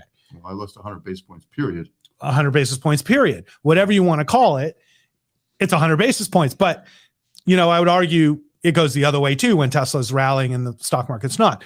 But we manage portfolios, and I think once you get over 10% of a stock in a portfolio, it becomes kind of what Gary's saying. It's not as much a portfolio anymore. It's more like it's Tesla with some stocks. Mm-hmm. And, you know, and we were just talking about, hey, maybe we start a fund that's like Tesla with some stocks and then we'll short other stocks or, you know. Wait, wait, wait. The two of you call each other, hey, baby? That's where we, that's the news of the day. Baby, baby. hey, baby. Hey, baby. baby. Trust me. yeah, Gary's not my baby. He's a Chicago guy. He would have whacked me on that. He's not an LA guy. Yeah, thank God, you know. Uh, hey, baby. no, so like, if you think, if you think that's that I'm adding much value from a portfolio perspective, having such a concentrated investment in Tesla, essentially I'm just like the Tesla guy. You know what I mean? And so I do believe in portfolio management. And I think our portfolio is performing exactly why we have a portfolio today. Because if I had 25% in Tesla, I would be down on the day. You see what I'm saying? And it's an up day last time I checked. And so, so I'm happy with my portfolio right now because I got whacked on my top uh, holding and I'm still up, let's say almost 1%. So, yeah. you know, and today is a good example for that. I agree. Exactly. Let, us pull up the other EV makers, please, Farzad. I sent you that this morning, if you don't mind. Sure. Uh, I, am sorry I make you do all this gymnastics. No, but I just would like the last couple of minutes we have your your opinion on um, you know the other EV makers you have in there, which obviously have some weight, by far not as much weight as as Tesla, and I think it's interesting for the public to see those. Yeah, this is one you sent me on the DM, Alexandra, or I sent you on the DM at the last minute. Yeah, I'm sorry okay. about that. No, it's please, I'll get it. And it has actually it has all four lines. It has also the ARKQ, which has some uh, other EV, EV makers and the Beaker. Okay, thank Perfect. you. All right, here we go. There we go. Aren't they always beautiful, my little tables? So the two of yours are in the middle. Um, Gary's Black in the second, having 12.8 in Tesla and 2.7 for the others, only in BYD and Rivian. And GK much less in BYD, but um, Rivian, but the biggest position being Polestar. Yes. So tell us a bit about and you're no no Arcimoto anymore, which I think was no. a good decision given where it's going. Arcimoto management kind of failed so far. Mm. Maybe they'll turn around. Well, um, can I start? Oh, go ahead. So we like Rivian because Rivian is playing in 60% of the business with their CUVs and their pickup truck. So that's 60% of the market. They also have about three years of cash. So they don't need to go to the markets anytime. So they could burn off six, seven, six billion dollars a year. yeah, it's like 18 fine. billion, right? Yeah, they'll yeah. be fine. And so we like that. And, p- and people love their products. If you talk to consumers, people who own Rivians really love Rivians. And it's, it's probably one of the best brands I've seen built in a long time. Yeah, yeah there's, there's, there, I've talked to two or three people. They just love it. They love their product. Um, BYD is more interesting to me. Their their strategy is to really come up with a low cost, high quality vehicle in China, and they'll export it out of China.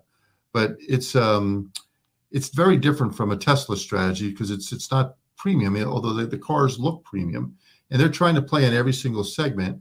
And the one negative Ross and I were talking about is Buffett's been selling it because uh, he built a huge position years ago, and now he's been trimming it back because it's up so much. So we like both of those but we don't really like like any of the other Chinese manufacturers. We could talk about Polestar separate. We don't like Lucid because Lucid, unlike Rivian, plays in about eight percent of the market. They play in the large luxury sedan part of the market. It's really competitive. And, and and unlike Rivian, they don't have a lot of cash. They have about a half year cash. They're going to have to go back to the market this year.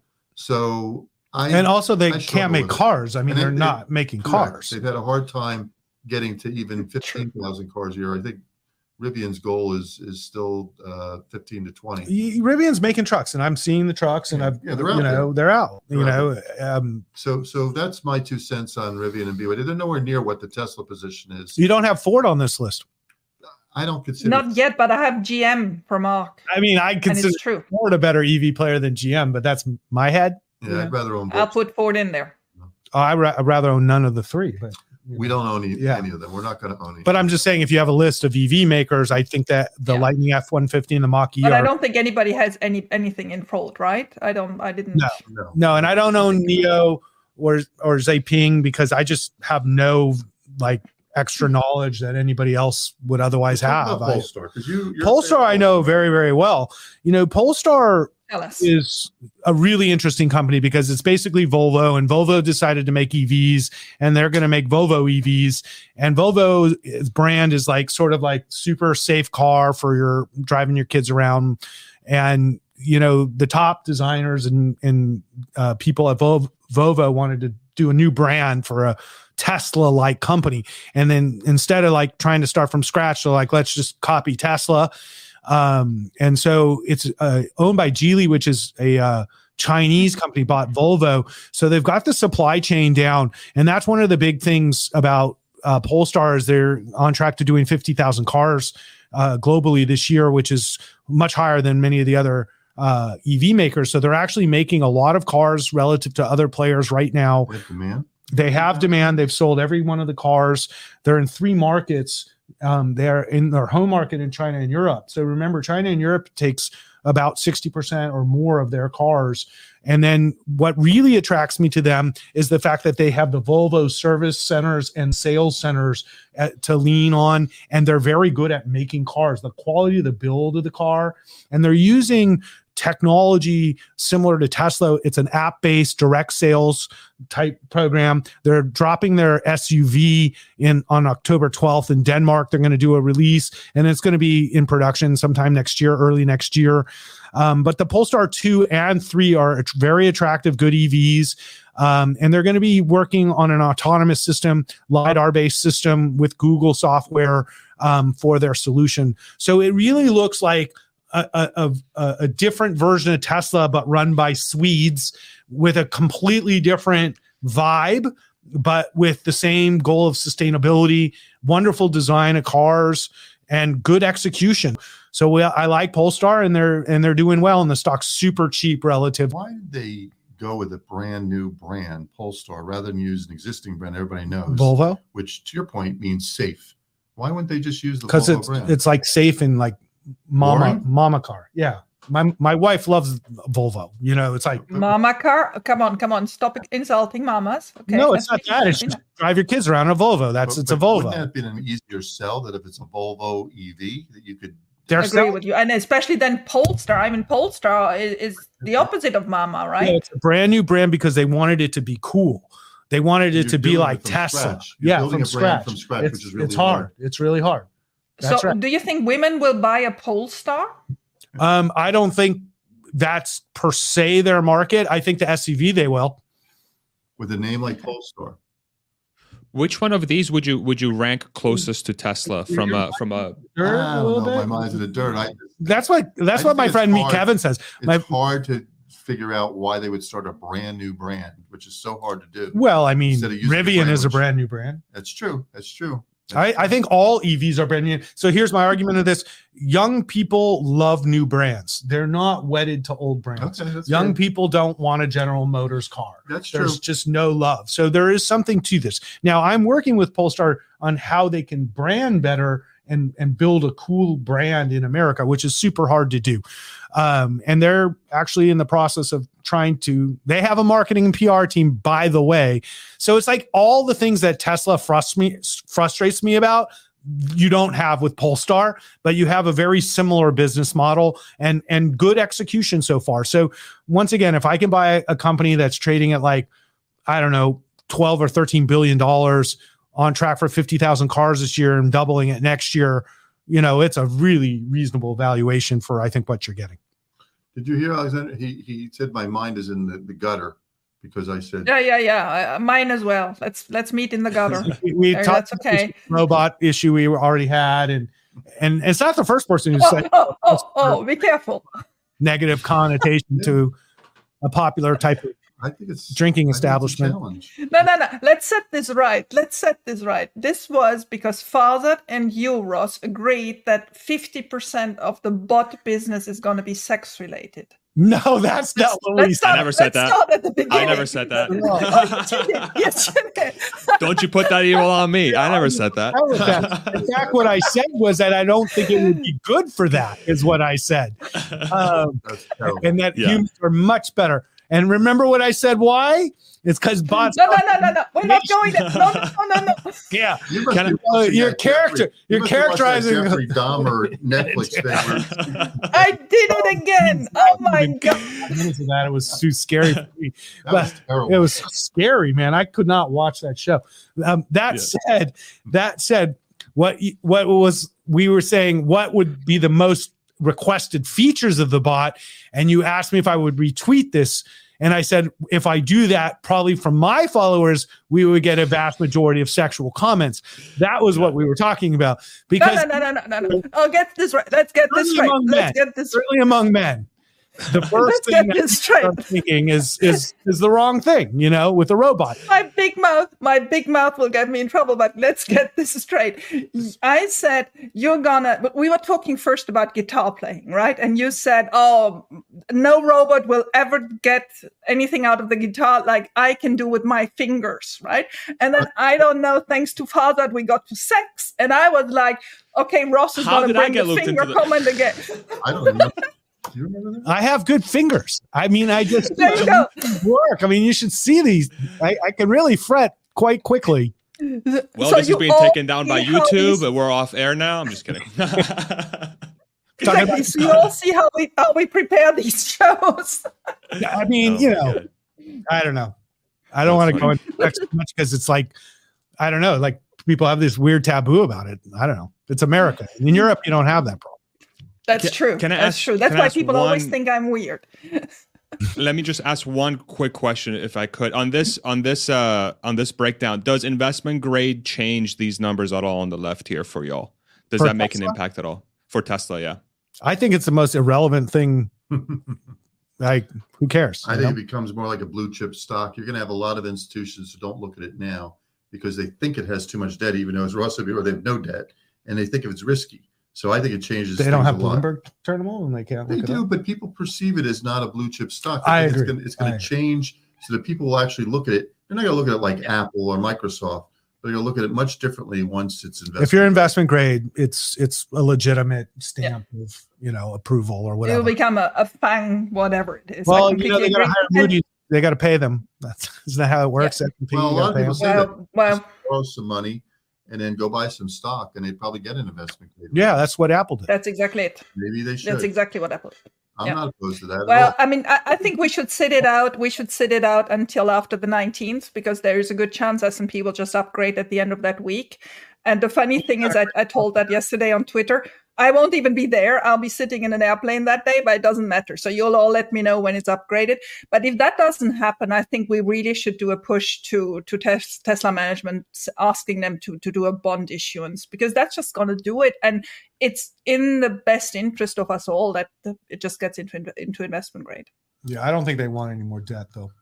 And they won't want no. bond rating agencies to rate their debt. Yeah, sure. that's how you get the upgrade. They won't want to pay it. I just don't think I, sure. I get Gary saying, and I think he's right, but I I just don't think anybody cares about that at Tesla that much. Maybe Zach, but I don't know. Certainly not Elon, that's for sure. They won't own it because it's junk. I yeah, don't know how many. That's right. But there's there's there's a bunch. That's right. But I mean, it's in that, con- so you kind of have to own it. Mm. Not that yeah. you have to be an indexer. You're not. We're not. No, I know, but so many firms are indexers. Come on.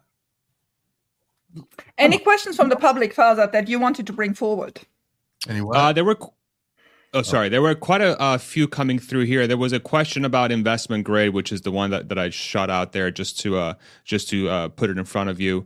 Um, there was nothing immediate in the chat that uh, we I can bring up because we have actually covered a lot of the stuff we were covering. People were asking, and then it just naturally flew uh, flowed into the conversation. Was there anything that you saw, Alexandra, that you wanted to bring up from my end? It's, I mean, no, there was a lot. No, I, I there was a lot that was quite amusing. I have, the, I have, the, feeling yeah. they all had a good time.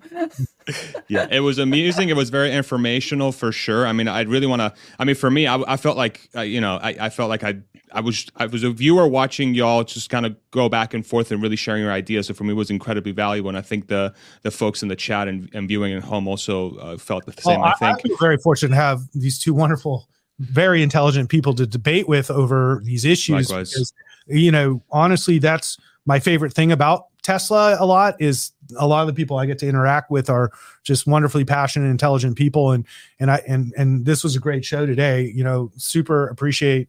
I don't know how this happened. It was one of you, Alexandra. Guys. Alexandra. Yeah, I mean, it's all the uh, thanks goes to Alex. I mean, she's the one that really. I, I want to thank you too. You know, you you yeah. help us out. You follow us. You give us you know lots of love and and we appreciate it uh, greatly and and and all your work. Yeah, all your work. But but I think for viewers, I think this is what I why I think YouTube is so successful is because you know we're really trying to put out content that's valuable to people versus i think a lot of media organizations today are are really just trying to sell ads one way or another and and and then the content sort of gets trampled on like what we've seen at cnn over the last couple years.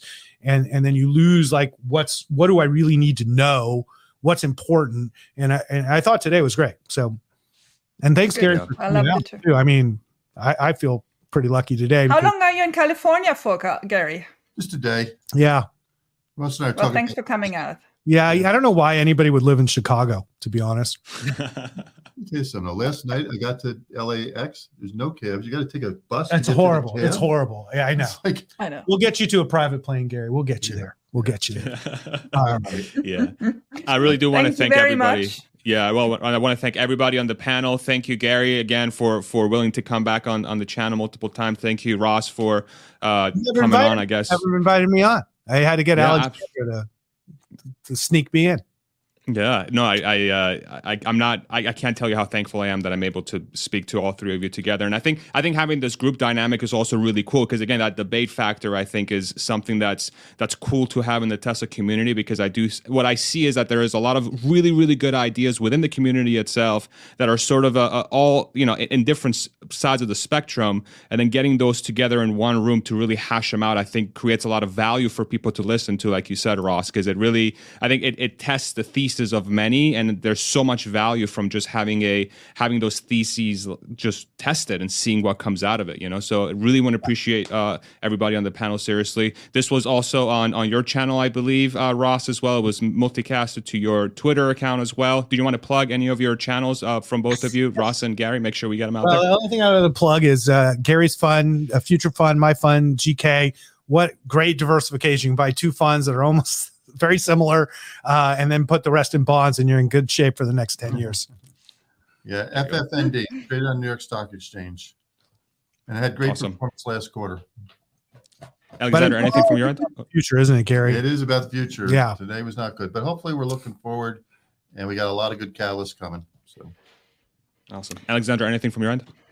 No, I have nothing to sell other than uh, my smiles and my laughs. So thank you for taking that, and uh, looking forward to having you back soon because uh, Q3 will come, rating upgrade will come, so many new things will come. I mean, the good thing about Tesla is we can talk any day and every day. Yeah, yeah. there's always something. Absolutely, yeah, and there will be uh will be uh I know on my channel I'll be doing the Q3 earnings. I think uh, I think Alexandra you'll be there. I think Gary you may be able to join us towards the end there. Ross, you're more than welcome to join us as well if you're available. Uh, we're doing like a That's gonna be multi-person. on the 19th. It's going to be so fun. Mm-hmm. We're just going to like live stream and watch earnings come out live, and we're going to yeah, analyze it. Well. Yeah. I was thinking about doing a different type of show for Tesla earnings, so maybe I'll just jump on yours. I don't know. Well, t- yeah, and cool. I will try to do the calculations to see, you know, how close we're getting to the rating. So I'll try to do that live uh, that afternoon. Yeah, you keep harassing. Yeah keep harassing them. Yeah. Oh, I will. And they're no better, no better Karen than me. Rattled them. I was impressed. You, you rattled them up. I like it. I did. That's amazing. Did. Thank you guys so much. Seriously, this was quite an honor. Uh, and uh, thank you everybody for watching. I hope you enjoyed. Uh, and we'll see you on the next one. All right, everybody. We're going to end broadcast. Thank you all.